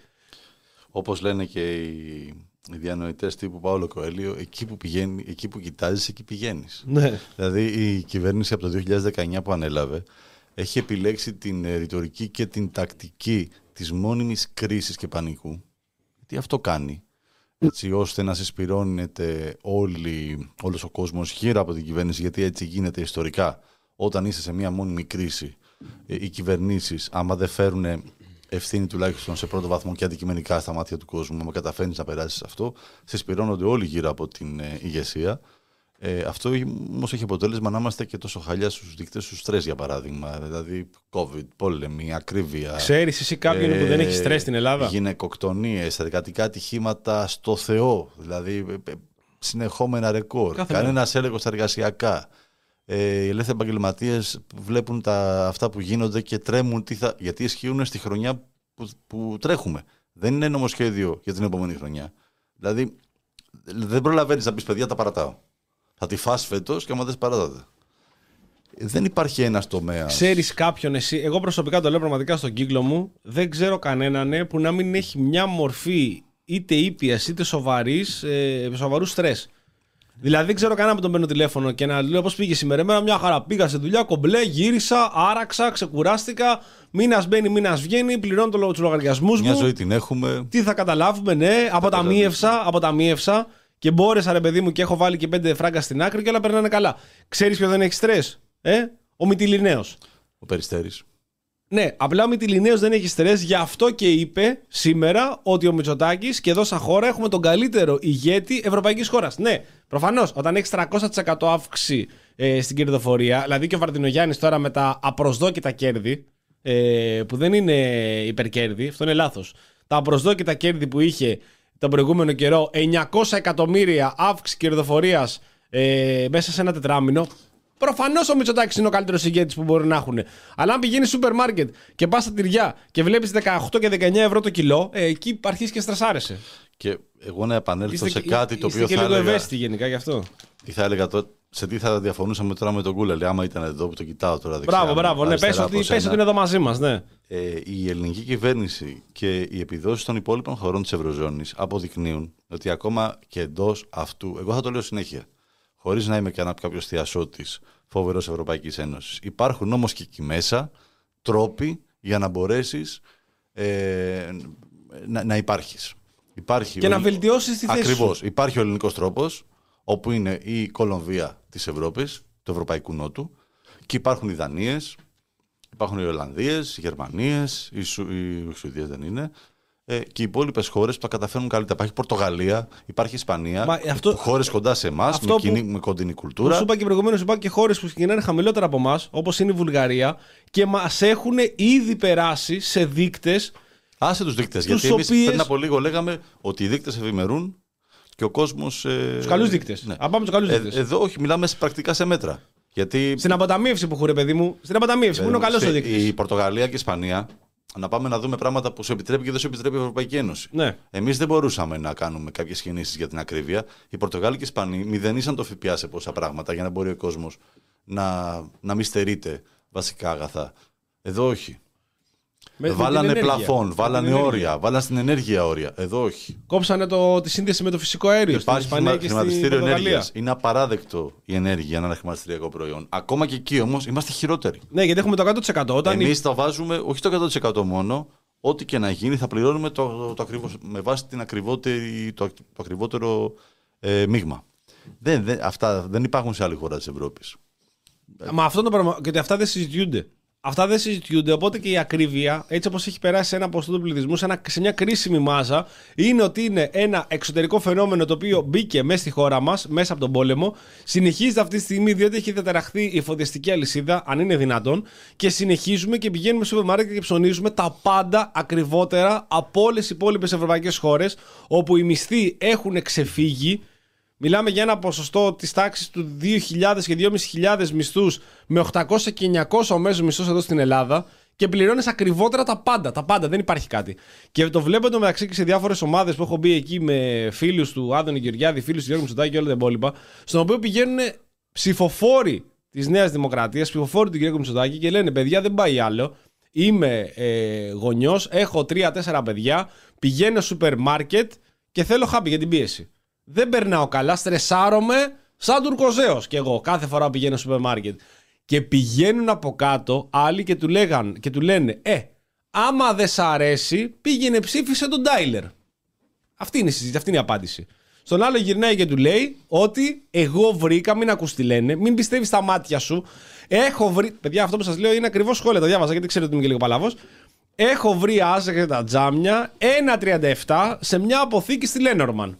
Το έγραφα όλα από κάτω. Ξεκινήσω τώρα εγώ. Και άμα σου βρω χαμοστέρνας πας. Να φυ- Χαμοστέρας περνάω κάθε μέρα, οπότε θα με βολέψει. Η Λένορμα δεν με βοηθάει. Και του έλεγε, εκεί έχει το φθηνό το Ράζαξ. Ένα 37 να πάει να πάρεις από τη Λένορμα το Ράζαξ.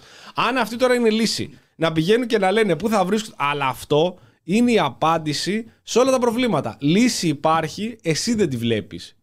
Και έτσι προχωράμε και στο επόμενο θέμα για να πάρουμε και τηλέφωνο εδώ τη, τη φίλη μας. Όπως ε, έχετε γνωρίσει στις τελευταίες εκπομπές, δεν κάνουμε κανένα διάλειμμα και τα τηλέφωνα βγαίνουν κατευθείαν. Είναι ενήμερη η Ελένη, φανταζόμαι. Είναι ενήμερη, είναι ενήμερη. Της Λέω δεν κάνουμε, έχουμε φάει, έχουμε φάει γλιστρίδα. Ω εκ τούτου διάλειμμα δεν κάνουμε. Ναι, ναι. Γεια σου, Ελένη, καλησπέρα. Καλησπέρα, Ελένη. Γεια σας, γεια σας. Δεν αναγνωρίζω ποιος είναι ποιος, αλλά θα Εγώ θα είμαι. καταλάβω στην- Θα καταλάβεις την πορεία, ναι. Ένας... Ε, αυ- δεν μου λες εσύ με το Άζαξ ποιος είσαι. Εγώ με το Άζαξ είμαι ο Ζάβαλος. Εντάξει. και, και εγώ είμαι από την άλλη. Και ο άλλος και ο άλλος είναι ο Γιάννης Ομπάκος. Ο Γιάννης Ομπάκος έχει λύσει το πρόβλημα με το Άζαξ του, το παίρνει φτηνά από τη Λένορμαν. Εγώ, Εγώ παίρνω ακόμη μπετόνι. ψάχνω. Παίρνω μπετόνι πεντάρι, Παίρνει θέλω να βγάλω μπετόνι, τον ναι. χρόνο, ναι, ναι. Εγώ απ' την άλλη ψάχνω κάθε μέρα στο Μασούτι το φθηνότερο, δεν το έχω καταφέρει μέχρι τώρα. Δεν μου πέφτει και μακριά η Λένορμα για να μπορέσω να πετάγομαι. Ω εκ τούτου έχουμε αυτά τα προβλήματα. Ελένη Λιοπούλου, λοιπόν, στην τηλεφωνική επικοινωνία σήμερα.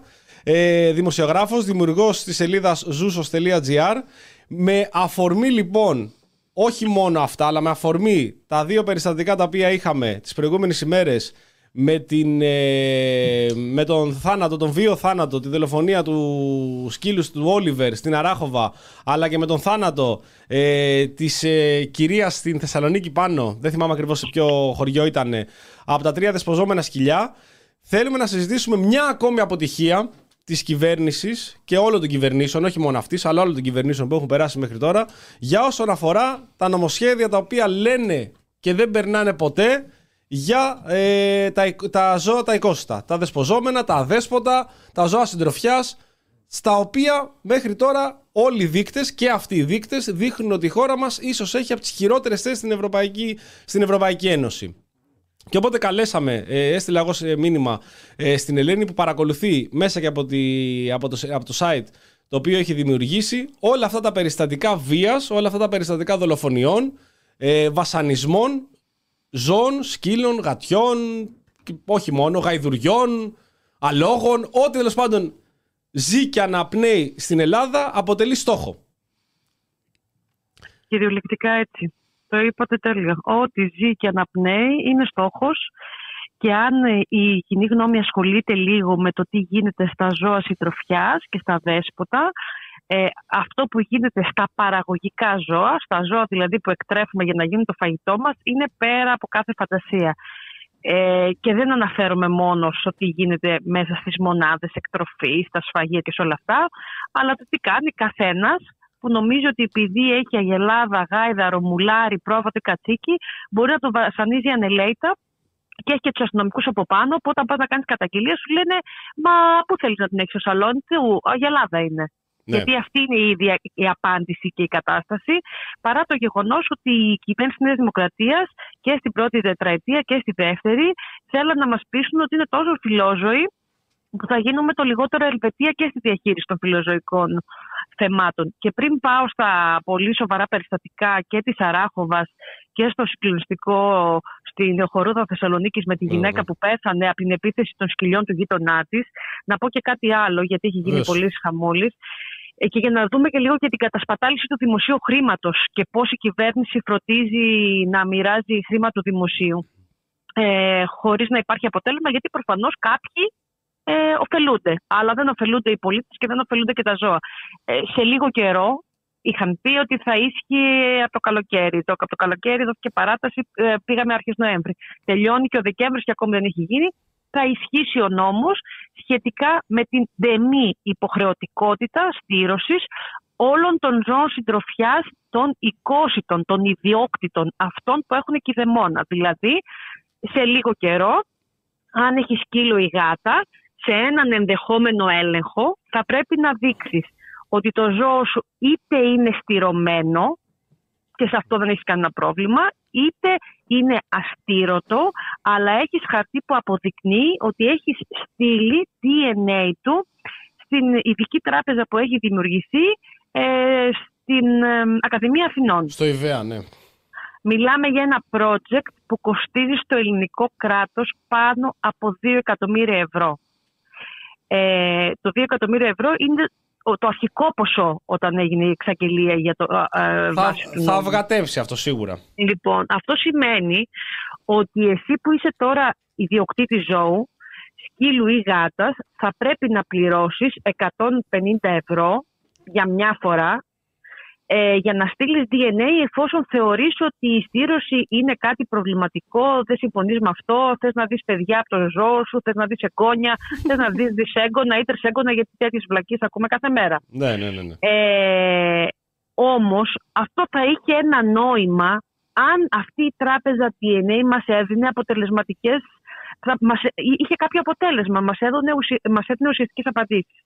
Σε μια χώρα με τόσα εκατομμύρια δέσποτα, η κατάσταση είναι τραγικά ανεξέλεγκτη έτσι, και αυτό το βλέπει κανείς ακόμη και αν φύγει λίγο πιο έξω από τις μεγάλες πόλεις. Δηλαδή δεν χρειάζεται να πας στην Κομωτινή που έχει εκατοντάδες, μπορεί να πας και στο Κοροπή και να πεις τι γίνεται Ε, βέβαια. εδώ με τα σκυλιά τα παρατημένα. Ελένη, Ή ο- πριν, ναι. πριν, πριν πας παρακάτω, η, η ιστορία με το DNA τι ακριβώς σημαίνει; Λοιπόν, για ποιο λόγο γίνεται; Ναι, ναι.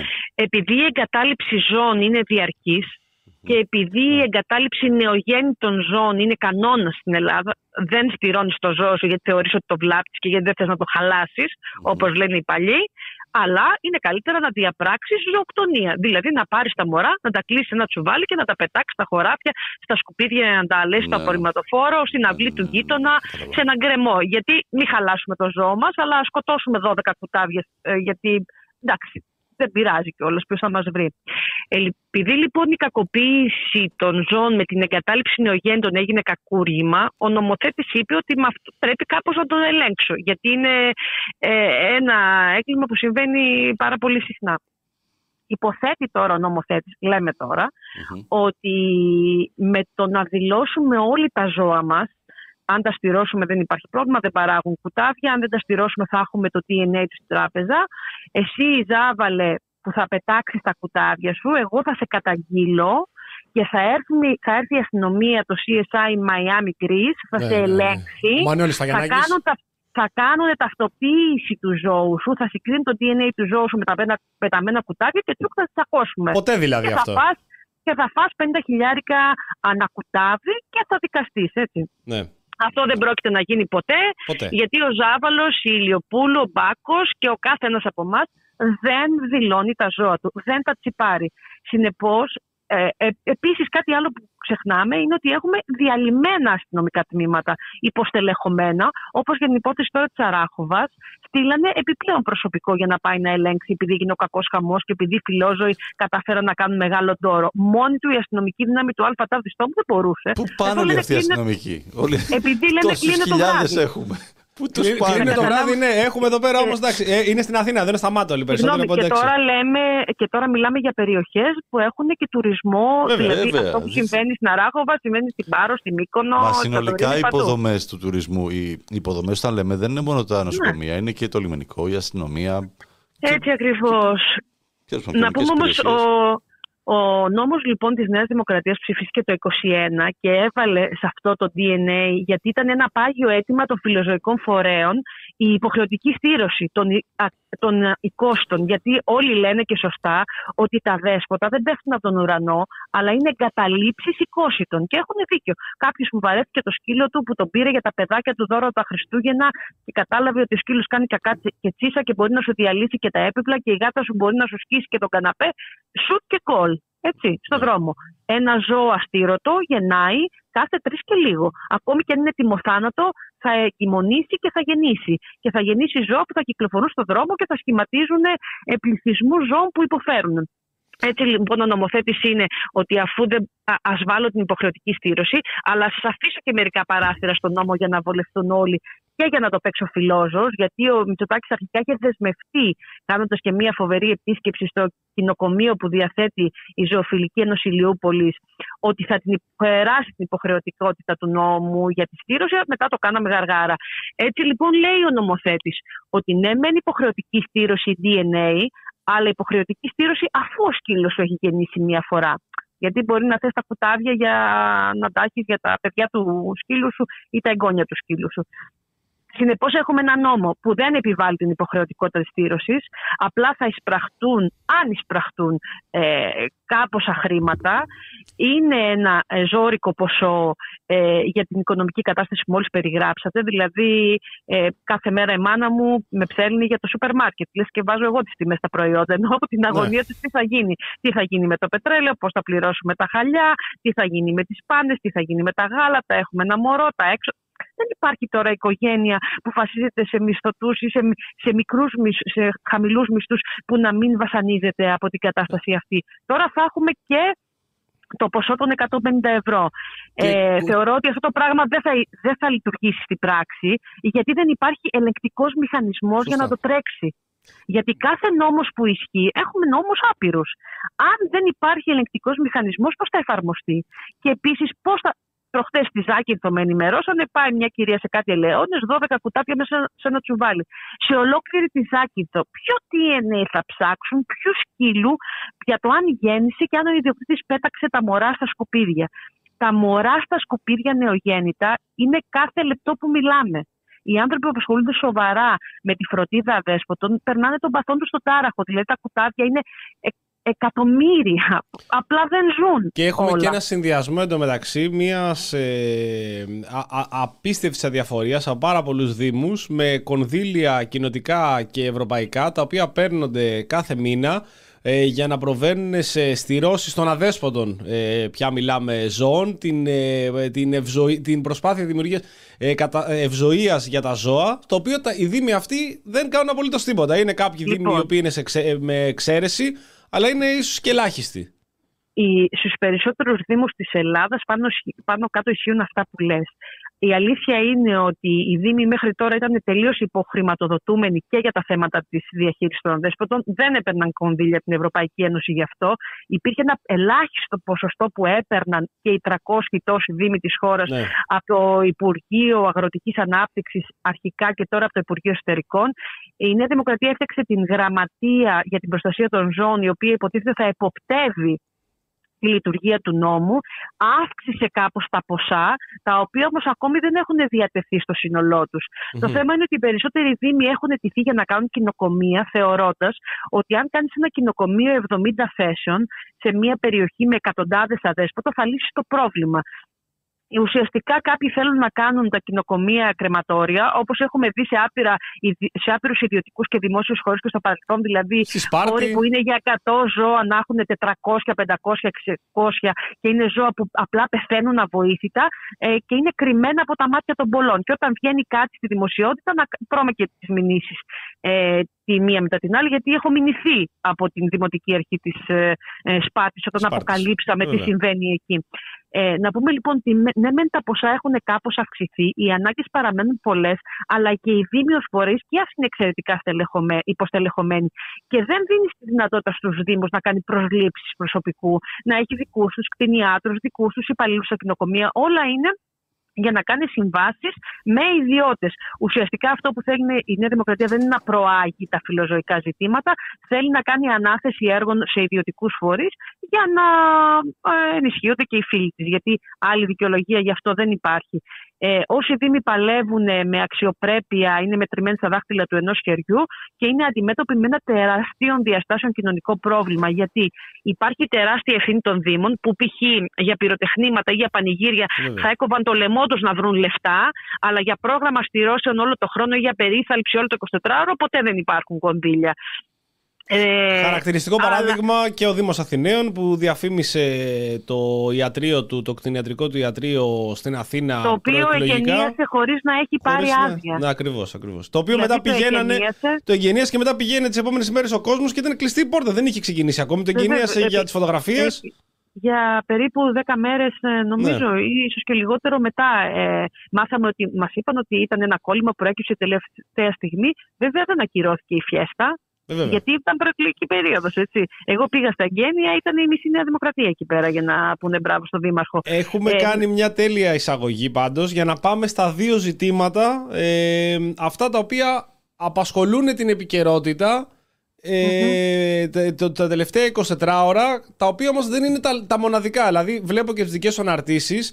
Ε, υποθέσεις ε, κακοποιημένων, δολοφονημένων ζώων σε άθλια κατάσταση έχουμε καθημερινά δεκάδες. Ο, δεν υποτιμάμε την περίπτωση του σκύλου στην Αράχοβα προς Θεού. Απλά βλέπουμε πώς ε, πολλές φορές κινούμαστε σε μια συζήτηση στην οποία και δεν μπορούμε να καταλάβουμε τι έχει γίνει. Όλα είναι αυτή τη στιγμή στον αέρα αφού αυτό που λες, οι ελεκτικοί μηχανισμοί είναι προβληματικοί να μπορέσουν να ασχοληθούν. Η αστυνομία άλλωστε βλέπουμε σε αυτή την περίπτωση δηλώνει αναρμόδια. Εκτός από αυτό, δεν είναι μόνο ότι είναι αναποτελεσματική. Έχουμε, η αστυνομία δεν διαφέρει καθόλου από αυτό που είναι η κοινωνία. Δηλαδή έχουμε αναποτελεσματικότητα, αδιαφορία, οχατερφισμό. Πώς κάνετε έτσι για ένα κοπρόσκυλο; Τώρα, ας πάμε στην Αράχοβα για να καταλάβουν Ναι. όσοι μας ακούν πάνω κάτω τι έχει γίνει. Λοιπόν, στις 26 του Νοέμβρη ένας άντρας έψαξε το σκύλο του. Το σκύλο τον οποίο τον άφηνε να κυκλοφορεί ανεπιτήρητος ελεύθερος σε όλη την Κομόπολη. Αυτό είναι το αληθές και δεν τίθεται θέμα κλοπής, ότι μπήκε κάποιος στο σπίτι του και το έκλεψε. Το ζώο κυκλοφορούσε μόνο του οπουδήποτε Καιρό και δεν το τώρα. επιτηρούσε κανείς. Πολύ, Βεβαίως. πολλά 8 χρόνια. χρόνια. πρέπει να το έκανε αυτό. Ε, α, ψάχνει λοιπόν το σκύλο, δεν τον βρίσκει. Σηκώνεται την άλλη μέρα το πρωί για να πάει στη δουλειά. Βλέπει αίματα στην αυλή. Ψάχνει το σκύλο, όπως μας λέει, δεν τον βρίσκει και τελικά το ζώο επιστρέφει έτοιμο θάνατο, ημιλιπόθυμο, το απόγευμα της επόμενης μέρας. Το πάει στην κτηνίατρο, στην Ιταία και η κτηνίατρος εκεί αρχικά ε, προς, χειρουργεί το ζώο για να σταματήσει την αιμορραγία και τα τραύματα που, διατύπωσε, που διαπίστωσε ότι αυτό έχει στον προκτό. Ναι. Αυτό Δεν το γράφει Ναι. η κτηνίατρος στη γνωματευσή της, ότι διαπίστωσε ε, τραύμα στον ε, προκτό από αντικείμενο. Δηλαδή κάνει ξεκάθαρο ότι υπάρχει ανθρώπινο χέρι. Δεν χρησιμοποιείς τη λέξη αντικείμενο αν είναι κάτι που γίνεται μεταξύ ζώων. Να σας πω επιλέξει η Κλεονίκη Τόλα, η οποία δεν άλλαξε ούτε μια λέξη από αυτά που έγραψε τότε, λέει έφερε σοβαρό τραύμα στην περιοχή του προκτού προκληθέν από αιχμηρό όργανο. Ο δράστης άγνωστος. Προκλήθηκε αιμορραγία και μετά από νάρκωση, γενική αναισθησία, έραψα την περιοχή. Δόθηκε κατάλληλη αγωγή και τέθηκε σε παρακολούθηση. Το ζώο το πήρε ο ιδιοκτήτης στο, σπίτι- το- στο σπίτι του και την επόμενη μέρα το πρωί πέθανε από την καρδιά του, μία αντέχοντας το μαρτύριο που έχει περάσει. Γίνεται λοιπόν το γεγονός και ο ιδιοκτήτης του σκύλου, προσπαθώντας να βγάλει άκρη, επικοινωνεί με φιλοζωικούς φορείς στην Αθήνα για να ζητήσει τη συμπαράστασή τους, γιατί είναι πολύ σύνηθες να πας στο αστυνομικό τμήμα να πεις και να σου πούνε: Έλα, μωρέ τώρα, δεν έχουμε περιπολικό, δεν έχουμε το ένα, δεν έχουμε το άλλο. Λοιπόν, συνάδελφος, ελάτε αύριο, αξιωματικός υπηρεσίας. Τέλος πάντων, οι φιλόζωοι κατάφεραν μέσα από τα μέσα κοινωνικής δικτύωσης να προκαλέσουν τεράστιο δώρο. Δεν είναι ούτε το πρώτο ιδεχθέ έγκλημα που βλέπουμε, που αφορά την περιοχή των γεννητικών οργάνων ενός ζώου, ούτε το τελευταίο. Απλά τώρα κατάφεραν οι άνθρωποι που ενεπλάκησαν να κάνουν χαμούλη. Ακριβώς. Δηλαδή να κάνουν δώρο και να πούνε ψάξτε να βρείτε ποιο κάθαρμα έκανε κάτι τέτοιο. Έκανα λοιπόν χαμό με αποτέλεσμα να ενημέρωσαν και την αντισαγγελία του Αρίου Πάγου η οποία έδωσε διαταγή. Έτσι δόθηκε εντολή να γίνει νεκροψία νεκροτομή στο ζώο μια μέρα μετά το θάνατό του. Έγινε νεκροψία νεκροτομή. Ε, ήταν λίγο θολά τα συμπεράσματα και θα σας εξηγήσω τι εννοώ.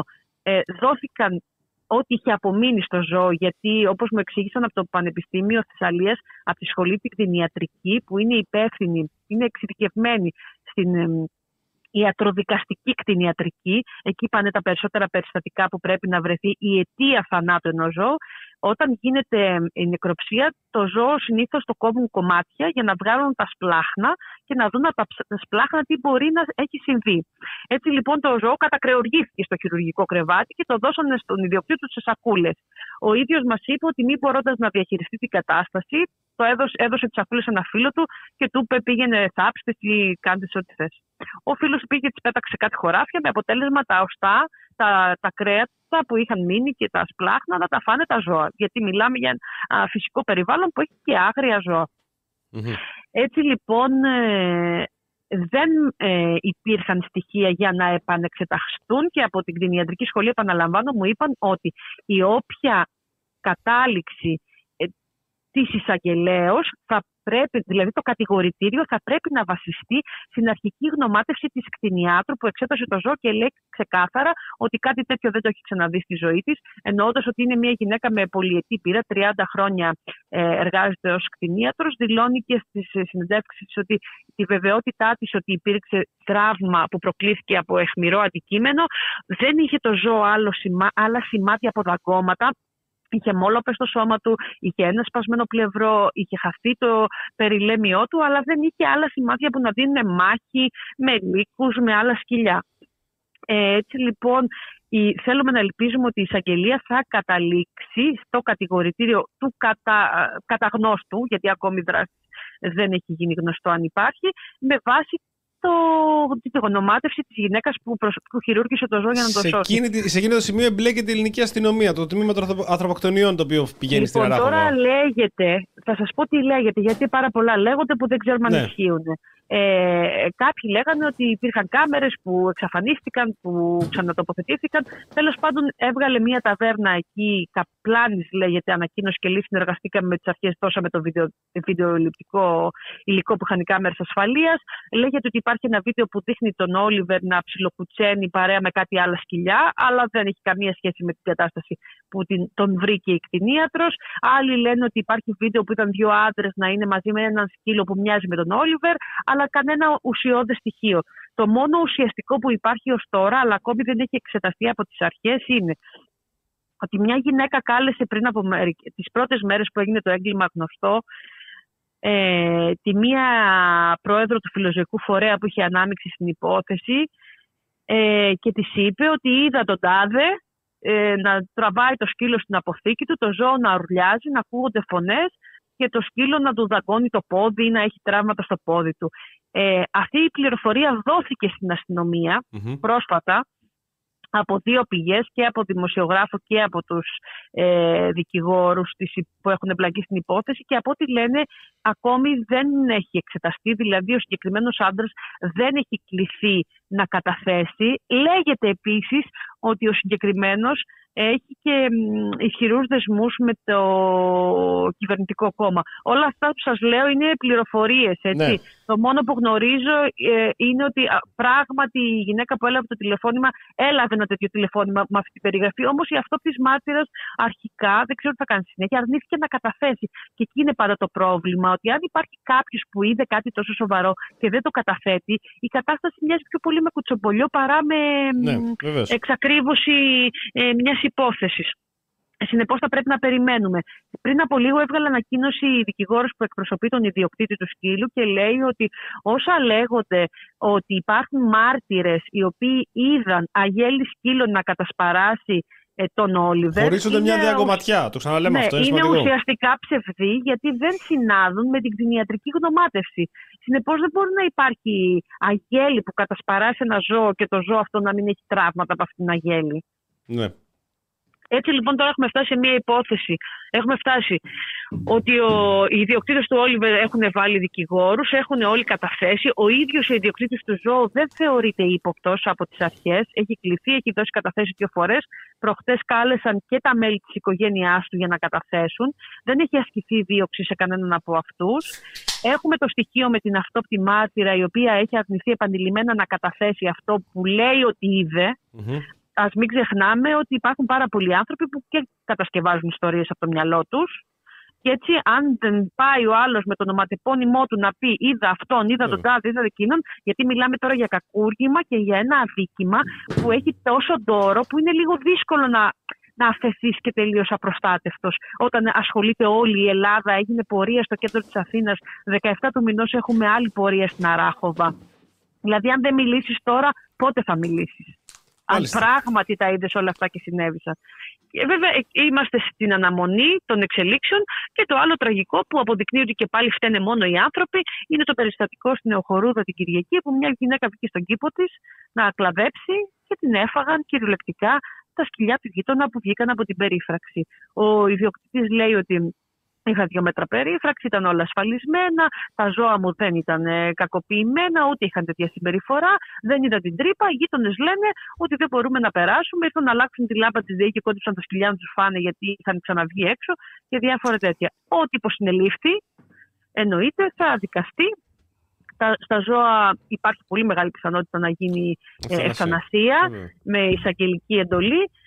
Ε, πάλι την πληρώνουν τα ζώα γιατί οι άνθρωποι είναι κάφροι. Και, και επίσης έχουμε τρία σκυλιά τα οποία είναι τσοπανόσκυλα γιατί κυκλοφορήσανε πάλι πληροφορίες για άλλη μια φορά που προσπαθούν να δαιμονοποιήσουν ε, ράτσες σκύλων ότι αυτά φταίνε γιατί φταίει η ράτσα τους. Φταίει δηλαδή η ίδια τους η δημιουργία, τα Rottweiler και όλα τα υπόλοιπα. Αυτά είναι απλά κλασικά ελληνικά τσοπανόσκυλα τα οποία πολύ απλά αφαιθήκανε από τον ιδιοκτήτη χωρίς καμία επίβλεψη, χωρίς καμία εκπαίδευση. Μέσα σε ένα περιβάλλον. Δηλαδή αυτό, και πολλές φορές το διαβάζουμε αυτό και, στο, και στα ε, μέσα κοινωνικής δικτύωση που βρίσκουν μια εύκολη δικαιολογία ότι φταίει η ράτσα, φταίει η κατασκευή του ζώου. Όποιος γνωρίζει ξέρει ότι και Rottweiler, τα οποία έχουν λάβει την απαραίτητη. Είναι, είναι μια δύσκολη ράτσα προφανώς γιατί έχει ένα διαμέρισμα. Αλλά ακόμη και έτσι, αν έχουν λάβει την κατάλληλη εκπαίδευση και την κατάλληλη φροντίδα, ένα Rottweiler δεν ξυπνάει ένα πρωί και αρχίζει και τρώει κόσμο. Εντάξει, τα ζώα και τα ζώα χρειάζονται κανόνες. Ε, βέβαια. Γι' αυτό υπάρχουν οι εκπαιδευτές σκύλων, για να μαθαίνουν, μας μαθαίνουν πώς να ζούμε μαζί τους και να μαθαίνουν και στα ζώα πώς να ζουν ε, μαζί με εμά. Από εκεί πέρα η δαιμονοποίηση των, ε, της ράτσας είναι μια πολύ προβληματική συνθήκη και να πούμε ότι όλα τα, σχεδόν όλα τα θανατηφο, οι θανατηφόρες επιθέσεις σκυλιών σε ανθρώπους 99% στην Ελλάδα αφορούν ιδιόκτητα ζώα. Σας παίρνω το παράδειγμα από το Ροτβάιλερ που έφαγαν το παιδάκι Ναι. σε ένα χωριό της Κοζάνης πριν από μερικά χρόνια, που το άφησαν οι γονείς του χωρίς επιτήρηση. Το παιδί πήγε στα σκυλιά και προ- δεν ξέρουμε τι έγινε, το παιδί ήταν νεκρό. Ε, μέχρι το περιστατικό αυτό. Πάλι όμως στοχοποιούνται τα δέσποτα και πάλι στοχοποιούνται οι φιλοζωικοί φορείς. Ενώ μιλάμε για εικόσιτα ζώα, των οποίων την ευθύνη την έχουν οι οι ιδιοκτήτες. ιδιοκτήτε τους.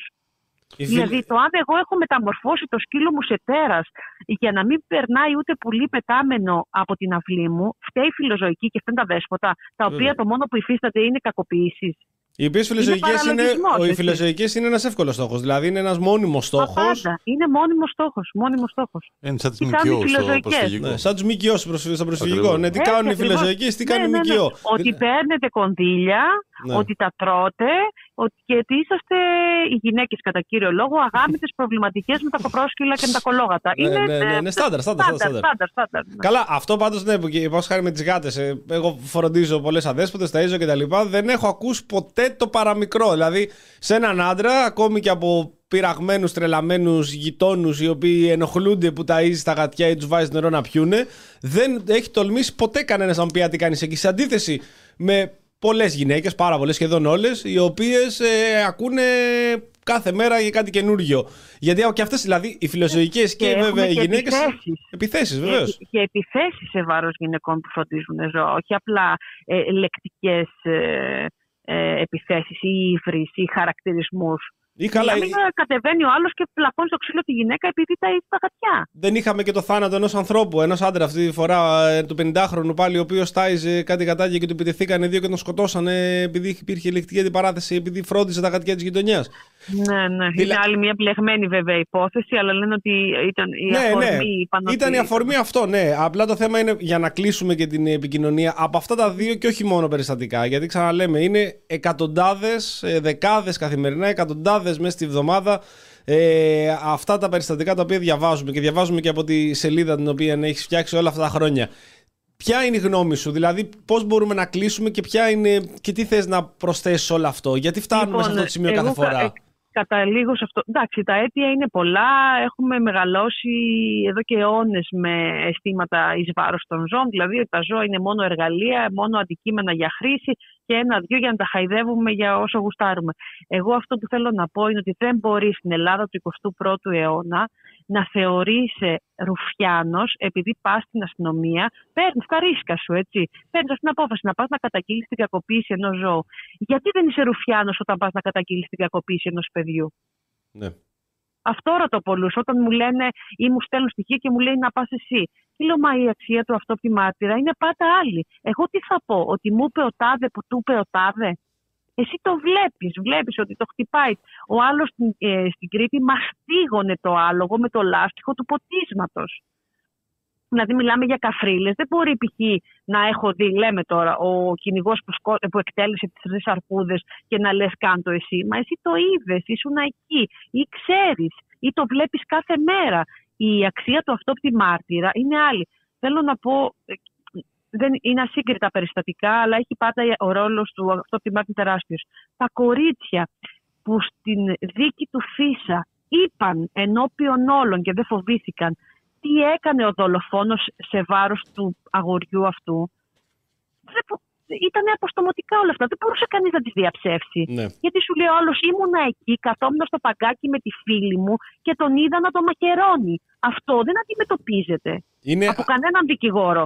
δε- δε- δεν είναι ακριβώς ασύγκριτα, χωρίς να λέμε ότι ο Ροπακιά πριν εξασκούσε τα δολοφονικά του ένστικτα πάνω σε αδέσποτα, αλλά έχουμε πολλά περιστατικά τα οποία.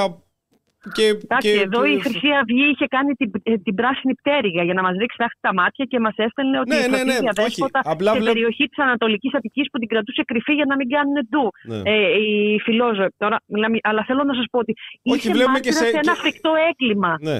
Αν δεν μιλήσεις εσύ, ποιος θα μιλήσει; Τα ζώα Αυτός είναι που εύκολος δεν το είδες. στόχος. Τα ζώα είναι εύκολος στόχος. Οπότε πολλές φορές και βλέπουμε και σε πολλά ντοκιμαντέρ για serial killer πάντα ξεκινάνε τις δοκιμές τους σε ζώα, σε αδέσποτα που έχουμε και πολλά στην Ελλάδα, ώστε να μπορούν να περάσουν μετά στους ανθρώπους. Δηλαδή Καθένας μπορεί. ξεκινάει από αυτά που είναι του χεριού του. Ναι.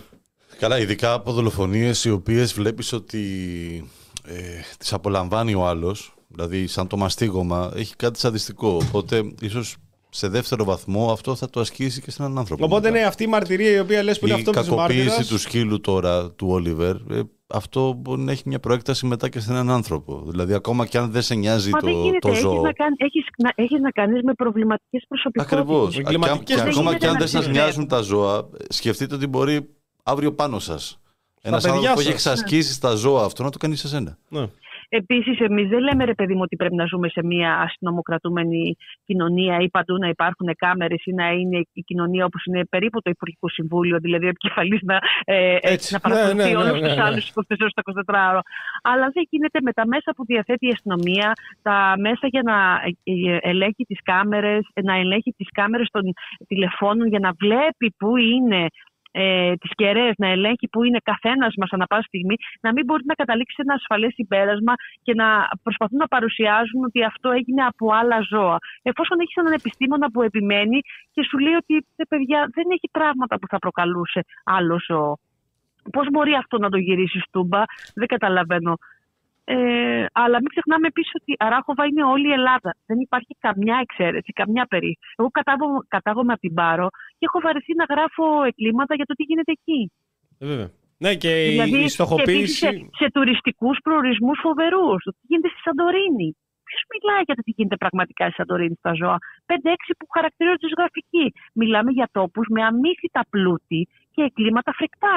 Που λε, εντάξει, σε ποιον αιώνα είμαστε, πόσο πίσω.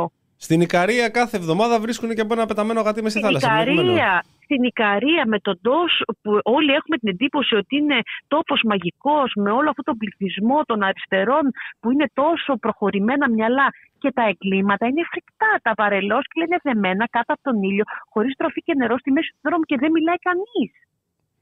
Είναι φοβερό ότι ε, παρουσιάζονται ως τόποι, ως παράτηση, τόποι που είναι μαρτύριο για τα, για τα ζώα. Και μιλάμε από τις πιο, αυτά συνδέουν από τις πιο φτωχές περιοχές μέχρι τις πιο πλούσιες. Δηλαδή πεταμένα κουτάβια σε κάδο, σε σακούλα, θα βρεις από το κέντρο της Αθήνας Μέχρι την Εκάλη. μέχρι το πιο απομακρυσμένο χωριό Ναι. στα σύνορα της, της χώρας. Δεν υπάρχει εξαίρεση. Όποιος θεωρεί ότι είναι η εξαίρεση, συγγνώμη, κοιμάται όρθιος. Εμείς που τα ζούμε κάθε μέρα και τα καταγράφουμε όσο πιο καλά μπορούμε για να είναι τεκμηριωμένα, εδώ προχτές το Λαύριο είναι το τρίτο σκυλί μέσα σε πέντε μέρες πυροβολημένο. Το βρήκαν στην άκρη του δρόμου, έξω από ένα βεζινάδικο, θεώρησαν ότι είναι τροχαίο και η ακτινογραφία είναι πυροβολημένο στο κεφάλι. Και είναι το τρίτο μέσα σε τέσσερις μέρες. Αυτός μπορεί απλά να εξασκεί. Και αύριο Το το, πρωί. σημάδι του. Ναι, Ναι, Και αύριο το αλλά πρωί- βλέπετε ότι το, ε, οι κυνηγοί ε, τους υπερασπίζονται όλα τα, κυβερνη... όλα τα κόμματα στη Βουλή. Όχι μόνο Ναι. η κυβέρνηση, όλα τα κόμματα. Με εξαίρεση, ε, μ, αχ, μου διαφεύγει το όνομα, το κόμμα του Βαρουφάκη που τάχθηκε Μάρια Κοσμίδη. κατά του κυνηγιού, ναι, όσο ήταν ε, στη Βουλή. Θέλω να πω ότι υπάρχει να πεις ότι ρε παιδιά πρέπει να ελεγχθούν αυτοί οι άνθρωποι. Όλες οι ανθρωποκτονίες σχεδόν γίνονται με καραμπίνες. Οι γυναικοκτονίες κατά κύριο λόγο με κυνηγητικά όπλα. Τα εγκλήματα εις βάρον ζώων πολύ συχνά με κυνηγητικά όπλα. Τα περισσότερα Δηλαδή, δέσποτα τα οποία βλέπω, εγώ σε ταξίδι που έκανα πρόσφατα, όλα τα δέσποτα που βρήκα ήταν κυνηγόσκυλα. Τα κυνηγόσκυλα με η κροτοφοβία. εγκατάλειψη, ναι, και βλέπεις ότι το κράτος δεν έχει καμία διάθεση να ελέγξει πραγματικά σε ποιους δίνει όπλα. Έχουν σώα στα σφρένα τους, είναι αποτελούν κίνδυνο για την κοινωνία και τους υπόλοιπους. Δηλαδή, κάποιος λέει ότι πάω για κυνήγι και τελικά παίρνει το όπλο και σκοτώνει την Αρκούδες. σύντροφό του επειδή. Και αρκούδες, σκοτώνει ναι. τη σύντροφό του. Τη Άλλο σύντροφό στην του, ναι. εκτέλεση μέσα στο σπίτι της μάνας του με δύο φορές με την καραμπίνα. Γιατί δεν μπορούσε να ανεχτεί την απόρριψη. Τι να λέμε τώρα, είναι α- ατελείωτα εγκλήματα. Ο άλλος στη Ζάκυνθο που εκτέλεσε το σκύλο της θείας του κατ' εντολή, πήγε σπίτι, πήρε μια καραμπίνα που δεν ήταν καν δικιά του. Δηλαδή τέτοια προσβασιμότητα στα όπλα είναι. Μ' αρέσει που κοροϊδεύουμε τις ΗΠΑ.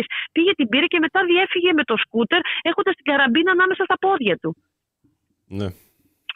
Δηλαδή η διάθεση των όπλων είναι, γίνεται με πολύ μεγάλη ευκολία και το κράτος είναι παρατηρητής.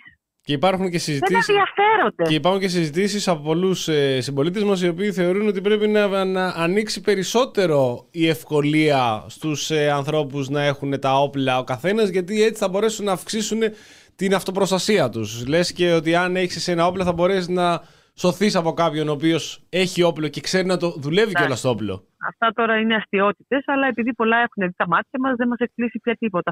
Ούτε για το τι μπορεί να γίνει. Άλλωστε, η Νέα Δημοκρατία είναι πανίσχυρη Ε, βέβαια. και δεν φαίνεται ότι κανείς δεν μπορεί να την αντιμετωπίσει ε, εντός και εκτός Βουλής πια. Ε, Συνεπώ δεν, δεν, δεν με εκπλήσει τίποτα. Δεν με εκπλήσει τίποτα. Τα ζητάμε, τα ξαναλέμε, ε, συμβουλέ, ε, διαβουλεύσει, συναντήσεις με υπουργούς, με αρμόδιους. Μας λένε καθίστε να τρέξει ο νόμος, να λειτουργήσει αέρος κοπανιστός. Ελένη, σε ευχαριστούμε πάρα πολύ. Ευχαριστούμε, Ελένη. Και εγώ ευχαριστώ. Ήταν καλή διαφωτιστικότατη συνέχεια σε όλους. συζήτηση. Να σε καλά, να σε Στη καλά. διάθεσή σας, όποτε Καλή θέλετε. δύναμη. Να είστε καλά. Για Καλή χαρά. δύναμη. Καλό Για βράδυ. χαρά. Και γεια. Γεια σου. Ε, λέω να, να δώσουμε τώρα το πρώτο βιβλίο. Ναι, Γιατί δώσ' το βιβλίο. Είχαμε την πρώτη ώρα, αλλά μας πήρε η ξεχαστήκαμε κουβέντα. έτσι Ναι, που μας πήρε. γιατί ήταν Λοιπόν. πολλά που είχαμε να συζητήσουμε. Ε, να ευχαριστήσουμε τις εκδόσεις Potlatch ε, για το βιβλίο, το πρώτο βιβλίο ε, η Πατριαρχία του, ο, μι- ο μισθός της Πατριαρχίας, λάθος δικό μου, ναι. Ε, πάλι ένα βιβλίο της, ε, της Σίλβια Φεντερίτζη, η Πατριαρχία του Μισθού, το πω σωστά, όπου η συγγραφέα συγκεντρώνει τα κείμενα, κείμενά της από την δεκαετία του 70 μέχρι και σήμερα, τα οποία επικεντρώνονται στην κριτική του καπιταλισμού και της πατριαρχικής δομής που παράγει, όπως επίσης και στην κριτική του μαρξισμού που συγκροτήθηκε θέτοντας τη μισθωτή εργασία στο κέντρο της πάλης ε, των τάξεων. Ουσιαστικά είναι η φεμινιστική σκοπιά της ε, αναπαραγωγικής εργασίας. Ε, θα το κερδίσει ο πρώτος ή η πρώτη που θα στείλει τη λέξη Πατριαρχή. Πατριαρχία στο inbox του Νόστιμο Νίμαρ ε, στο facebook. Παρακαλούμε όσοι έχουν κερδίσει βιβλία να μην στέλνουν έτσι ώστε Να κερδίσει να κανένα άλλος. μοιραστούν σιγά σιγά σε όσους ε, περισσότερους ακροατές γίνεται. Υπενθυμίζουμε λοιπόν το βιβλίο «Η Πατριαρχία του Μισθού», ε, μια προσφορά από τις εκδόσεις Potlatch ε, της Σίλβια Φεντερίτσι. Αυτά μια συζήτηση πάντως που κάναμε τώρα με την Ελένη Ελένη Λιοπούλου, όπως είπαμε και προηγουμένως, που ήθελα και να την κάνουμε, ε, διότι πολλές φορές διάφοροι υποτιμούν ε, την κατάσταση αυτή, θεωρούν ότι είναι ένα ε, όχι ελληνικό χαρακτηριστικό, ένα βαλκάνιο χαρακτηριστικό, το οποίο δεν υπάρχει στις υπόλοιπες ε, χώρες. Χωρίζουν ε, τα ζώα σαν ζώα συντροφιάς, αλλά πολλοί έχουν τα ζώα εξυπηρέτησης ε, τα οποία μπορούν να τα, να τα χρησιμοποιήσουν όπως ακριβώς θέλουν σταματή- όταν σταματήσουν να είναι πια ε, στην εξυπηρέτηση και στη δουλειά τους συμπεριφέρονται κατά αυτόν τον τρόπο είναι μια συζήτηση η οποία έχει ανοίξει πάρα πολύ τον τελευταίο καιρό, τα τελευταία χρόνια. Έχει αυξηθεί σε πολύ μεγάλο βαθμό η φιλοζωία. Αυτό το βλέπεις ε, μ, το βλέπεις πάρα πολύ οπουδήποτε και αν πας. Ε, δεν είναι αρκετό. Δεν μπορεί ο κόσμος από μόνο τους να κάνει την διαφορά και την αλλαγή. Θα την κάνει μέχρι ένα σημείο. Από εκεί και πέρα πρέπει το κράτος να δημιουργήσει και να δώσει αυτά τα εργαλεία στα οποία θα βοηθήσει για την ευζοία των ζώων. Ε, εγώ σε πρόσφατο ταξίδι, τε- πριν τρεις μέρες που πήγα ε, στην Αρκαδία, δεν υπήρχε χωριό, δεν υπήρχε περιοχή ή δρόμος που δεν, έβρισ- ε, δεν έβλεπα αδέσποτα ζώα ε, τα οποία ο κόσμος νοιάζεται, τα ταΐζει, τα φροντίζει. Πολλοί άνθρωποι ε, υιοθετούν, έχουν αυξηθεί σε τεράστιο βαθμό υιοθεσίες ε, των ζώων, σύγκριση με παλιότερα, όμως είναι ένα βαρέλι δίχως πάντο. Και φτάνουμε σε αυτό το σημείο τώρα να μ, προσπαθούμε να κατανοήσουμε τι ακριβώς συμβαίνει στο μυαλό κάποιων ανθρώπων και πώς λειτουργεί το κράτος και η αστυνομία για να μπορέσει να σταματήσει όλους αυτούς τους ε, φωνιάδες, όλους αυτούς τους ε, περίεργους τύπους οι οποίοι κυκλοφορούν εκεί. Δεν είναι ένα χαρακτηριστικός της επαρχίας και στην Αθήνα έχουμε πάρα πολλά και στις υπόλοιπες πόλεις πάρα πολλά διαπεριστατικά. Πρόσφατα είχαμε τον άλλον κάτω εδώ στο, γερα- στο κεραμικό που ήταν στο- που περπατούσε στον δρόμο και σκότωνε γάτες, τι έπιανε και τις πέταγε κάτω και τις σπάγε το κεφάλι. Δηλαδή, έχουμε καταστάσεις οι οποίες είναι εξαιρετικά επικίνδυνες, εξαιρετικά προβληματικές και η κυβέρνηση, όλες οι κυβερνήσεις δεν δείχνουν ότι ενδιαφέρονται γι' αυτό. Ε, αυτό αντανακλά και στον ίδιο και στους ίδιους σε εμάς, τους ανθρώπους, με αποτέλεσμα να έχουμε τον θάνατο, τον φρικτό αυτό θάνατο ε, τι προηγούμενε ημέρες της γυναίκας ε, στη Θεσσαλονίκη πάνω, όπου την φάγαν τα σκυλιά. Τρία σκυλιά, τα οποία ξαναλέμε ήταν ιδιόκτητα και ο, ο, ο ιδιοκτήτης, από ό,τι φαίνεται, δεν πληρούσε τις προποθέσει για να μπορέσει να έχει αυτά τα ζώα. Δηλαδή, τι άλλο να πούμε όταν τα σκυλιά σου τρώνε τον γείτονα, μπαίνουν μέσα. Φοβηθήκανε, ναι, φοβηθήκανε. Αλλά δεν φταίνουν τα ζώα. Διαβάζω και από πολλούς ανθρώπους οι οποίοι αντιλαμβάνομαι τον φόβο που έχουν πολλοί άνθρωποι για τα σκυλιά. Υπάρχουν αρκετοί συμπολίτες μας που φοβούνται σκυλιά και το καταλαβαίνω αυτό δεν είναι κακό, δεν είναι κατακριτέο. Αλλά δεν μπορεί να φταίει το σκυλί. Δηλαδή, αν έφταιγε το σκυλί, θα δικασόταν το σκυλί. Δεν δικάζει το σκυλί, δικάζει το άνθρωπος. Δικάζει το άνθρωπος μέσα από μία. Κοίταξε, ε, εννοείται ότι στο ζωικό βασίλειο αυτή τη στιγμή είμαστε ένα είδος το οποίο θεωρούμε ότι έχουμε δημιουργήσει πολιτισμό και έχουμε φτιάξει ένα πλαίσιο στο, στο οποίο να μπορούμε ε, και να εκπαιδεύουμε κάποια ζώα πέρα του, όπως το λένε σε διάφορα ντοκιματέρ, να εξημερεύσουμε κάποια ζώα να κάνουν κάποιες δουλειές για μας, όπως γινόταν με τις γάτες παλιά που τις βάζανε κοντά στα, στην τροφή για να μην πλησιάζουν ποντίκια ή διάφορα, ή ο σκύλος, διάφορα, ή ο γάιδαρο, το άλογο κλπ. Έχουμε φτάσει σε ένα επίπεδο ε, για να μην πάμε ως το τέρμα και να φτάσουμε στην κουβέντα για την κατανάλωση του κρέατος, είμαστε σε, σε, ένα, σε ένα σημείο που σαν κοινωνία μπορούμε να βάλουμε κανόνες και όρους, να εκπαιδεύουμε τα, τους σκύλους, να εκπαιδευόμαστε και εμείς, να μπορούμε να συνεπάρχουμε σωστά, Ακριβώς. όμορφα. Ε, από εκεί και πέρα οποιαδήποτε βία συμπεριφορά απέναντι σε ένα ζώο, για μένα, όπως το είπαμε και με την ε, Ελένη, είναι ε, ένα δείγμα μιας, ενός ε, ενδυνάμει ε, κακοποιητικού ανθρώπου, ο οποίος ε, όπως ε, μπορεί να συνθλίβει το κεφάλι μιας γάτας όπως είπες πριν, ε, αύριο μεθαύριο σε μια, σε μια κατάσταση που θα βρεθεί που δεν θα μπορεί να ελέγξει τον εαυτό του σε ένα προσωπικό ζήτημα, θα κάνει το ίδιο και σε έναν άνθρωπο. Ε, να πούμε ότι έχουμε νικήτρια η Ελένη Μανώλη έχει κερδίσει το βιβλίο οπότε δεν χρειάζεται να στέλνετε άλλα μηνύματα για το πρώτο βιβλίο από τις εκδόσεις Potlatch η Πατριαρχία του Μισθού ε, θέλω να, να πάρω ένα από τα τελευταία σχόλια της Ελένης για τον ε, έλεγχο της ε, οπλοκατοχής και Μπράβο, ναι. για να κάνουμε ένα σχόλιο ε, για αυτό που συνέβησαν στο Ρέντιν με την ε, φωτοβολίδα, την ναυτική φωτοβολίδα ε, η οποία πέτυχε τον ε, αστυνομικό στο πόδι και φτάσαμε σήμερα στο, στον ακροτηριασμό από ό,τι διαβάζαμε ε, του ποδιού. Ξέρετε, και η ναυτική φωτοβολίδα δεν πωλείται ελεύθερα. Ε, πωλείται βάσει ελέγχου με μητρό κανονικά. Πρέπει να κρατάς το όνομα, να έχεις άδεια, να πας κάποια χαρτιά για να μπορέσεις να την πάρεις. Ε, ούτε αυτό δεν συμβαίνει. Όταν δεν μπορούμε να ελέγξουμε λοιπόν φωτοβολίδες, Α τα αφήσουμε τα όπλα καλύτερα. ας αφήσουμε τα όπλα. Ναι, ναι, ναι. Ε, ε, τώρα στην περίπτωση αυτή, ε, αυτή η περίπτωση έχει πολλά πράγματα για να συζητήσουμε νομίζω. ναι. Ε, καταρχάς ε, σε ένα αγώνα βόλεϊ πάλι είδαμε να συμβαίνουν ε, ακραία πράγματα, να διακόπτονται ένα παιχνίδι, να μην μπορούμε να ελέγξουμε ε, σαν, ε, σαν κοινωνία, σαν κράτος, βάζω πρώτο πληθυντικό, ε, το τι συμβαίνει σε ένα αγώνα βόλεϊ ε, με μερικές χιλιάδες οπαδούς μόνος τη μιας ομάδας. Δηλαδή, σκέψου να είχαμε Θα δώσω οπαδούς να και πει των και- δύο και- ομάδων. Ναι, αντιπαλούς. Ε, Βέβαια την πληρώσει το ποδόσφαιρο μετά. την πληρώνει το ποδόσφαιρο γιατί θεωρείται ότι είναι η πηγή Όλο τον κακό, όλο τον όλων των δεινό. κακών της οπαδικής βίας. Που εντωμεταξύ πλέον μέσα στα γήπεδα δεν συμβαίνει τίποτα. Όλοι συμβαίνουν απ' έξω. Όλα συμβαίνουν απ' έξω. Ε, δεν ξέρω πώς διασφαλίζει πέρα από την κροτίδα που έπεσε στα πόδια του παίχτης του Παναθηναϊκού και του προκάλεσε αυτό που του προκάλεσε για περίπου 5-6 εβδομάδες. Ε, δεν συμβαίνει κάτι μες στα γήπεδα. Οπότε δεν μπορώ να καταλάβω πώς η διακοπή των αγώνων και η τιμωρία χιλιάδων ανθρώπων ε, από μία διασκέδαση, ένα κομμάτι της ε, ψυχαγωγίας που έχουν επιλέξει ε, αγοράζοντας είτε ένα εισιτήριο για όλο Τη το έτος, διαρκείας. διαρκείας που το λέμε ε, είτε με μονομένα εισιτήρια, πώς αυτό μπορεί να εξυπηρετήσει ε, και να βελτιώσει την κατάσταση. Τα μέτρα που είδαμε να ανακοινώνονται είναι πάλι ε, από πότε είναι αυτή η εφημερίδα. Από το 2005 ακούω κάμερες στα γήπεδα, καταγραφή, Καλά, ρομαστικό καλά. εισιτήριο Ναι. κλπ. Τέρμα επαδική βία. Θέρμα παιδική βία. Λες, Την άλλη φορά δεν σφαχτήκανε σε ένα γυναικείο βολή. Μ' άρεσε. Μέσα στο γήπεδο. Στη- πέρα από αυτό, η ιστορία με τον ε, Φιλόπουλο το 2007-2008 πότε ήταν, ήταν στο δρόμο πηγαίνοντας στον τελικό του γυναικείου βόλεϊ. Ναι. Α, ορίστε. Που ήταν πόσα χιλιόμετρα από το γήπεδο. Δεν λέει κάτι. Τίποτα δεν λέει. Δηλαδή, ωραία, αυτοί άμα θέλουν να συναντηθούν και να τις παίξουν εισαγωγικά θα το κάνουν. Τώρα δεν είχαμε καν ένα γεγονός όπου συναντήθηκαν έξω από ένα γήπεδο, ξέρω εγώ, ήταν της μιας ομάδας έξω, πήγαν απ' έξω, έγινε ντου κτλ. Πώς θα αντιμετωπίσουμε τώρα, το Τη συζητούσαμε δολοφονία- και κάτω; Τη δολοφονία του καμπάνου. Δεν ήταν. στη- πε- Περπάταγαν Καμπανός. κάποιοι. είναι Ήταν ένα, σε μια γειτονιά, ένας άνθρωπος τι ομάδα είσαι και τον Και σφάξανε. το σφάξανε. Είχαμε τα, σκη- δεν είναι το σκηνικό στη γέφυρα στο Πανθεσσαλικό το 2015-16. Ήταν πραγματικά σοκαριστικό πώς σκοτώθηκαν αυτοί οι άνθρωποι εκεί πάνω. Ναι, αυτό είναι ένα περιστατικό παδική βίας.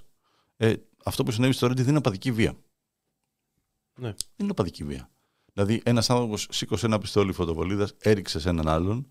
Δεν- Τι οπαδική βία είναι αυτή. Αυτό είναι ένα σημάδι, θεωρώ για μένα, ε, τρομερού θυμού στην κοινωνία και φοβερής αναλγησίας που γεννάει ο θυμός. Ε, η ελληνική αστυνομία έχει φροντίσει να απαξιωθεί και μάλιστα να δημιουργήσει πολύ ισχυρούς εχθρούς. Ο αστυνομικός πλέον όσο περνά τα χρόνια ε, αντιμετωπίζεται όλο και περισσότερο ως μπάτσος. Κάτι που για κάποια χρόνια είχε κάπως κάτσει. Το θεωρώ, δηλαδή δεκαετία 2000 για παράδειγμα δεν ήταν τα πράγματα. Από το 2010 και μετά η αστυνομία και ειδικά μετά το 2019 που είχαμε ακούσει και τις δηλώσεις του φοβερού Έλα, ο μόνιμος εκπρόσωπος.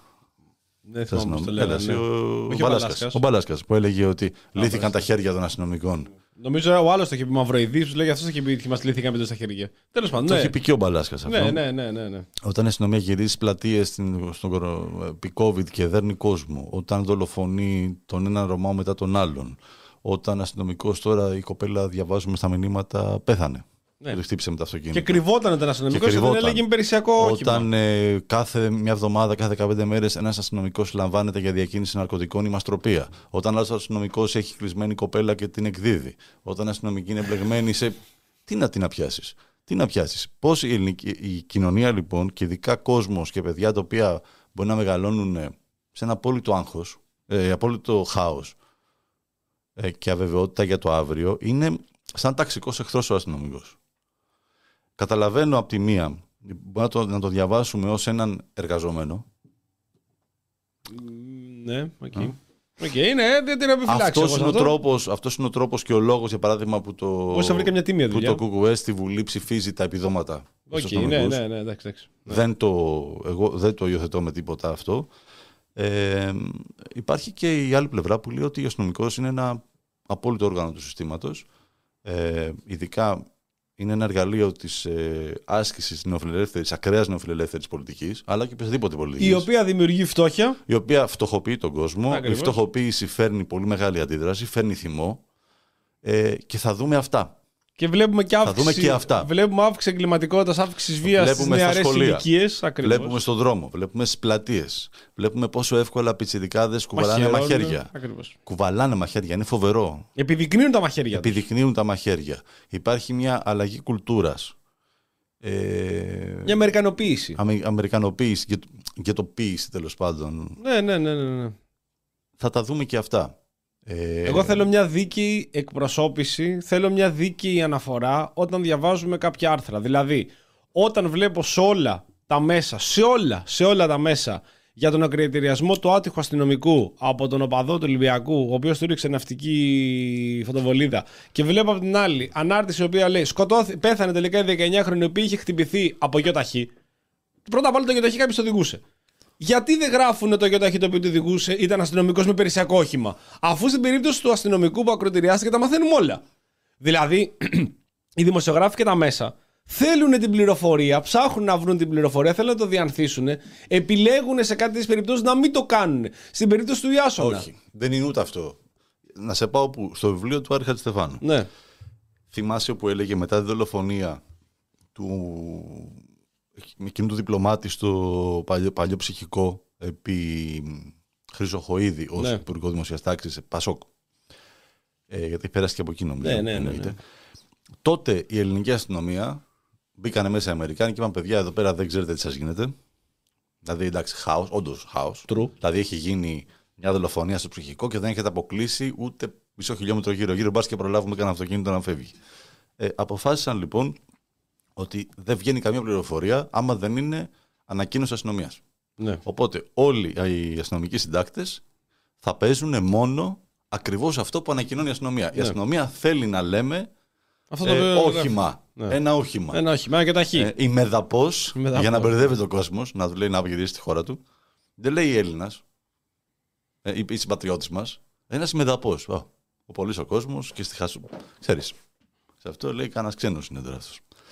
Ε, οπότε εμείς διαβάζουμε από τα αστυνομικά μέσα και εκτός από πολύ λίγες εξαιρέσεις αστυνομικών ε, ρεπόρτερ, οι οποίοι κάποιοι πλέον δεν ζουν, γιατί κάναν και καλά τη δουλειά τους. Και κανείς δεν έψαξε να βρει Και τι κανείς έγινε δεν με έψαξε να βρει τι έγινε. Ή ποιοι βρίσκονται πίσω από αυτές τις δολοφονίες και κατά πόσο οι αστυνομικοί συνδέονται με όλες αυτές τις ομάδες.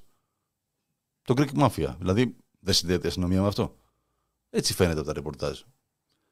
Πώς εμείς λοιπόν ως κοινωνία, ως μέλη της κοινωνίας, ε, θα, θα αντιμετωπίζουμε ως έναν ε, εργάτη όπως εργαζόμενο όπως όλοι οι υπόλοιποι τον, ε, έναν άνθρωπο που έχει επιλέξει; Θα μπορούσε να πάρει ένα μηχανάκι να γίνει και αυτός διανομία στη Volt. Που λέει ο λόγος. Τίμια δουλειά. Να κάνει κάτι άλλο. Για- Σου λέω κάτι πολύ απλό, κάτι που βλέπω ο κόσμος να αφήνει τη δουλειά του να το κάνει. Θα μπορούσε να πάει να δουλέψει σεζόν.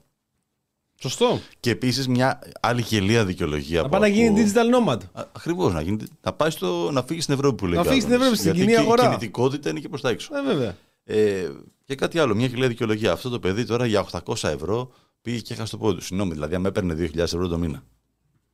Θα ήταν εντάξει, δεν πειράζει, ας έχασε το πόδι του. Αν με έπαιρνε 3.000 ευρώ, θα το ρωτήσουμε τον άνθρωπο. Υπάρχει μια πιθανότητα Υπάρχει βέβαια. αυτή και η ανθρώπινη πλευρά που και εγώ δεν, δεν αισθάνομαι ωραία να πω ότι καλά να πάθει. Όχι, δεν θα πούμε- πω δεν θα καλά πούμε- να δεν θα πάθει. πούμε καλά πάθη. Ένας άνθρωπος δεν θα Εντάξει. έχει πόδι. Ναι, απλά Τι θα να πούμε, λέμε τώρα; θα πούμε την άλλη ότι υπάρχει πιθανότητα να γίνει αυτό γιατί είναι στο job description. Δηλαδή, είσαι αστυνομικός μπορεί Όταν να πας να γίνει κάνεις αυτή τη μαλακία. δουλειά, ναι. Μπορεί να Είναι- γίνει- ναι, μπορεί να γίνει αυτή, λάθος. αυτή η ατάκα που λένε όταν, όταν πας να πολεμήσεις. Δεν το ξεχάσαμε τον Καραϊβάζ, αυτό εννοούσα. Τον κορεβάζει νομίζω με αυτό λέμε. Ε, ναι. Ε, όταν πα- όταν πας να πολεμήσεις με όπλο, πρέπει να είσαι έτοιμος να πεθάνεις από το όπλο. Έτσι λένε. Ναι, ναι, ναι. ναι. Ε, όταν λοιπόν πας να γίνεις αστυνομικός, ματατζής, σε καμίτη κλπ. Την ασ- η αστυνομία πρώτα απ' όλα δεν μπορεί να ζητάει προστασία από το έγκλημα για, αυτού, για, για τους ίδιους. Το κράτος για ακόμη μια φορά πρέπει να προστατεύσει τους αστυνομικούς. Από, αυτόν πρέπει, από, αυτού, από αυτούς πρέπει να ζητάνε προστασία διότι πρέπει να τους δώσει όλα αυτά τα εργαλεία τα οποία χρειάζονται να προστατεύσουν τον εαυτό τους όχι πυροβολώντας τον κάθε Ρωμά που βλέπουν σε ένα αμάξι μέσα και κάθε έναν μαυριδερό που το κρίνουν βάσει του χρώματός τους και τον εκτελούν αλλά να τους δώσει εκείνα τα εργαλεία που σημαίνει να δώσει και στους πολίτες εκείνα τα εργαλεία για να μην αυξάνεται η εγκληματικότητα, να μην αυξάνονται οι ληστείες, να μην αυξάνονται οι κλοπές, να μην αυξάνεται η ανέχεια, η δυστυχία του κόσμου, να μπορέσει ο κόσμος να βγάζει τους λογαριασμούς του διότι θα φτάνουμε σε σημείο 23% πόσο είναι το ποσοστό. Να μην μπορεί να πληρώσει τους λογαριασμούς για να έχει ένα σπίτι. Και εγώ, αν δεν είχα να πληρώσω το ρεύμα και είχα και τρία παιδιά μέσα στο σπίτι, θα σκεφτόμουν ότι υπάρχουν αλλού διέξοδοι αφού ο μισθός μου δεν με φτάνει, αν δουλεύω, να μπορέσω να πληρώσω το λογαριασμό, γιατί πρέπει τα τρία παιδιά που είναι στο σπίτι κάπως να σταθούν. Κάτι πρέπει να φάνε. Οπότε λοιπόν, επειδή κάτι πρέπει να φάνε, μπορεί τελικά εγώ να ασχοληθώ με μη νόμιμες διαδικασίες και πράξεις. Οπότε θα πάω στις παράνομες και έτσι από εκεί πέρα θα αυξηθεί η εγκληματικότητα, θα αυξηθεί η βία, θα αυξηθεί η αγανάκτηση και οι αστυνομικοί μετά δεν θα πρέπει να λένε ότι μας έλυσε τα χέρια αυτή η κυβέρνηση. Όχι, αυτή η κυβέρνηση με τις πολιτικές της και όλες οι προηγούμενες κυβερνήσεις. Αλλά πόσο μάλλον αυτή η κυβέρνηση... Εσύ, αυτό που έχει γίνει με, την, Αυξάνει. με τις προσλήψεις που έχουν γίνει στην αστυνομία μόνο ειδικών φρουρών και όχι παιδιών που είναι από τις σχολές που μπορεί να έχουν πάρει καλύτερη εκπαίδευση. Δηλαδή τώρα να έχεις τον ε, αγάπη μόνο εδώ τσέπη, συνοριοφύλακας. και να έχει πάρει τώρα όπλο αυτός ο άνθρωπος να είναι έξω. Και να, να είναι, βολάει. να είναι ελεύθερος. Να έχει όπλο πάνω του. Καλά, αυτός βέβαια εντάξει, μπορεί να είναι εντελώς παλαβός, αλλά είναι λιγότερο επικίνδυνος από κάτι άλλο. Σου λέω για τα Κυκλοφορούν ψυχομετρικά, εκεί έξω, ρε, εσύ. ναι, Δηλαδή, ναι, περνάνε αυτή ψυχομετρικά, ψη- ναι. Ψυχομετρική Καλά, ναι, εντάξει. Και ο, αξιολόγηση. Κορκο, και ο Κορκονέας ψυχομετρικά είχε περάσει. Δηλαδή ο Κορκονέας πήρε το όπλο και επειδή τον βρίζανε 15χρονα παιδάκια που μπορεί να βράζει το θέμα τους και ό,τι και να του είπανε, γύρισε και πυροβόλησε. Ναι. Ακόμα και στον αέρα να πυροβόλησε. Να δεχτούμε το. Καλά, είναι δεν, δυνατόν. δεν πυροβόλησε καν, γύρισε, Ρε παιδί μου, πάρκαρε, σου τον λέω. βρήκε, είναι όχι ήταν, δυνατόν ναι. να πας τώρα επειδή σε βρίζει 15χρονο να πυροβολάς ακόμα και στον αέρα, να το εκφοβήσεις. Τι έκανες, ναι, μάγκα, δηλαδή, οκ. Ναι, ναι, ναι. Να δώσουμε και το δεύτερο, Δώσε και δεύτερο βιβλίο, ναι. δεύτερο βιβλίο. Σήμερα σας πήγαμε στα δύσκολα. Όπως έχετε καταλάβει, σήμερα δεν ήταν. Ήταν Δεν άλλε ήταν φορές καλή. κάνουμε Εδώ πιο πέρα ευχάριστα. Ο Μακαντάνης μου λέει, μου στείλε και μήνυμα, μου λέει εντάξει, μου λέει, οκ.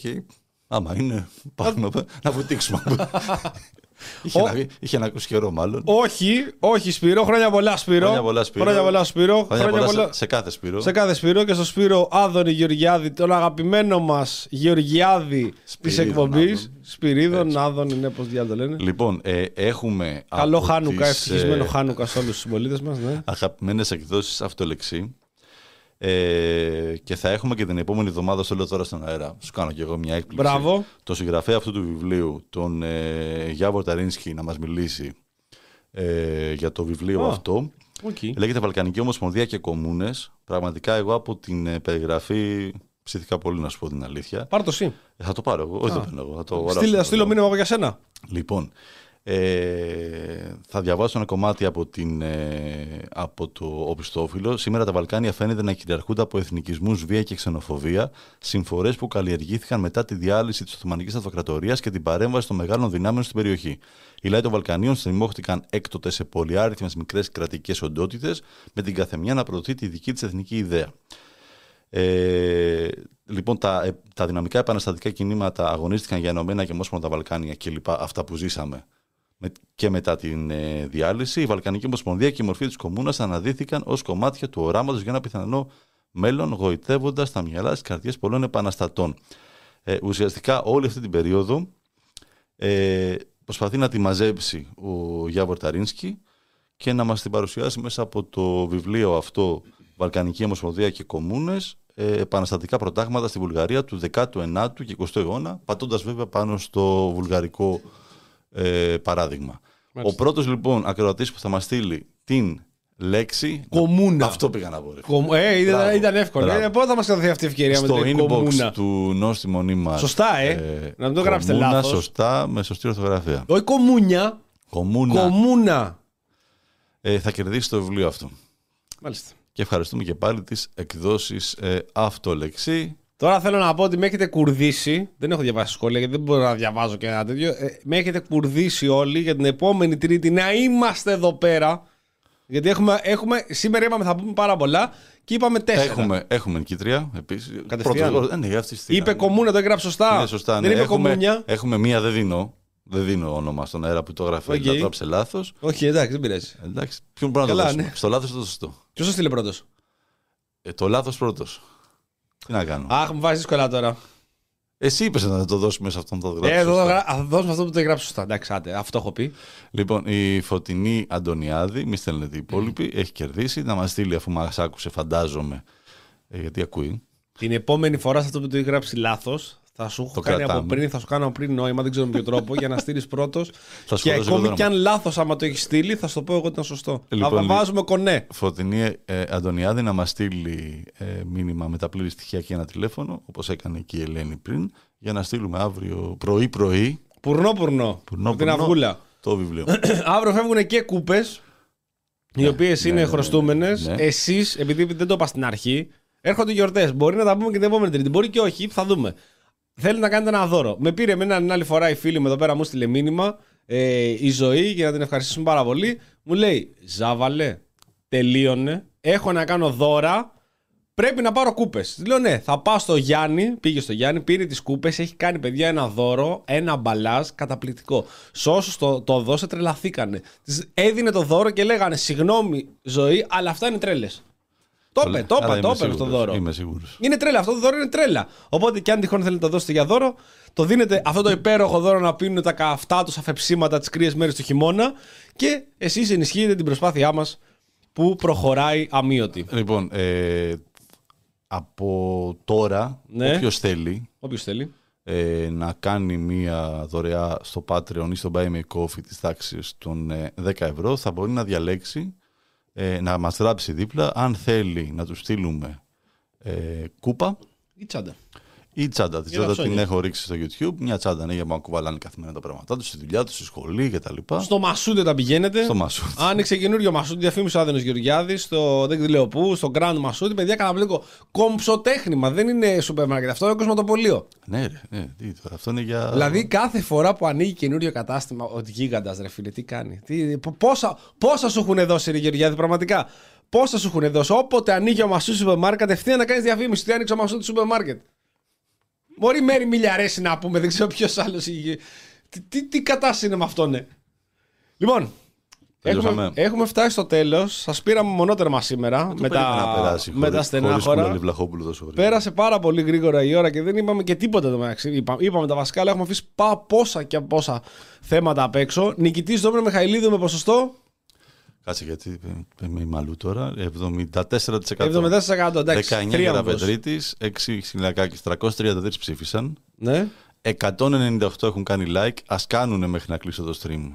Και οι υπόλοιποι. και Και, οι υπόλοιποι. αν τυχόν δεν κάνατε στο stream, το κάνετε μετά, το λέτε και στους φίλους σας. Η εκπομπή παραμένει στο YouTube. Ανεβαίνει και όπου αλλού απο- ακούτε podcast, Spotify, Google Pods, Apple Pods και σε όλε τα αγαπημένε πλατφόρμες. Εκείνος και εγώ την Πέμπτη. Την Πέμπτη με τον Δημήτρη θα συζητήσουμε για την ε, επίσκεψη Ερντογάν, έχουμε πει. Μάλιστα. Με- Μας ίσως- έδωσες ίσως μερικά με κάποιον- spoiler εσύ ίσως με τώρα. κάποιον καλεσμένο, ναι.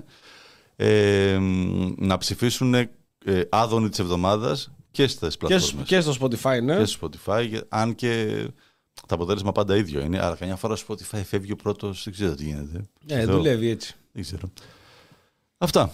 Σας ευχαριστούμε πάρα πολύ και που σήμερα ήσταν τόσο πολύ μαζί μας. Μας κρατήσατε εξαιρετική παρέα. Ελπίζαμε μας μαυρίσαν πολύ την ψυχή. Μας πήγε λογικά λόγω και της επικαιρότητας. Πολλές φορές δεν μπορούμε και εμείς να ξεφύγουμε να πούμε και έτσι καμιά ιδέα. Γιατί εντάξει, όπως έχουμε ξαναπεί, την εκπομπή την κάνουμε για την ακούσετε κι εσείς και να σας αρέσει. Και εμείς απ' την άλλη είναι και η δικιά μας η ψυχοθεραπεία. Ερχόμαστε εδώ πέρα, τα βγάζουμε και εμείς από μέσα μας και σας ευχαριστούμε πάρα πολύ που για ακόμη μια φορά ακούσατε ε, την, την ψυχοθεραπεία μας. Χρωστάμε 50 ευρώ έκανα στον καθένα για τη, για τη συνεδρία αυτή. Οπότε πόσα 450 σήμερα, 50 ευρώ πως ακούει Ναι, αλλά ακούει και ο όλοι καθένας. σας χρωστάτε Και ένα όλοι χρωστάμε πενηντάρικο 50. σε εμάς. Οπότε είμαστε πάτσι. Μια χαρά. Είμαστε Ευχαριστούμε πάρα πολύ. Πάτσι. Πάτσι, πάτσι. Πάτσις. Άρα, πάτσις. Αντρέα Πάτσις. Τι Άρα, να κάνει Ανδρέα, αυτή η ρε. ψυχή. Τον φάγανε χωρίς λόγο. Ναι, μου τάτι. Ε, η εκπομπή είπαμε θα παραμείνει YouTube. Το λέτε στους φίλους σας, την ακούτε όποιος θέλει να την ξανακούσει. Θα τα πούμε μάλλον την επόμενη Τρίτη. Κάποιες επιφυλάξεις είναι λόγω της εργασίας και λόγω του εορταστικού ωραρίου. Τα πράγματα λίγο στενεύουν. Οπότε θα- δεν, δεν ευχόμαστε από τώρα χρόνια πολλά και καλές γιορτές. Μπορούμε να τα πούμε την επόμενη Τρίτη. Μπορούμε να πούμε και τα σπίτια μας. Κάτι θα κάνουμε και να σε ευχηθούμε και τότε για να τα πούμε καλύτερα. Καλό βράδυ σε όλους. Σήμερα δεν είχαμε μαζί μας Κώστα Βλαχόπουλο και Δημήτρη Κούλαλη. Ευχόμαστε περαστικά Και χρόνια και πολλά. χρόνια πολλά στον Κώστα Βλαχόπουλο, στον, το- για, το, μικρό. ναι. Ακριβώς. Χρόνια πολλά, να τον χαίρετε. Χρόνια πολλά και Σπύρο Μακαντάνη, ξανά πάμε και ξαναλέμε προηγουμένως. Σπύρο γραμμένο, όλοι οι Σπύροι και όλοι Ναι, όσοι ναι, γιορτάζουν. Σπυρίδων, Άδωνη, Γεωργιάδη. Ε, στα προσωπικά μας προφίλ μας βρίσκεται ό,τι θέλετε.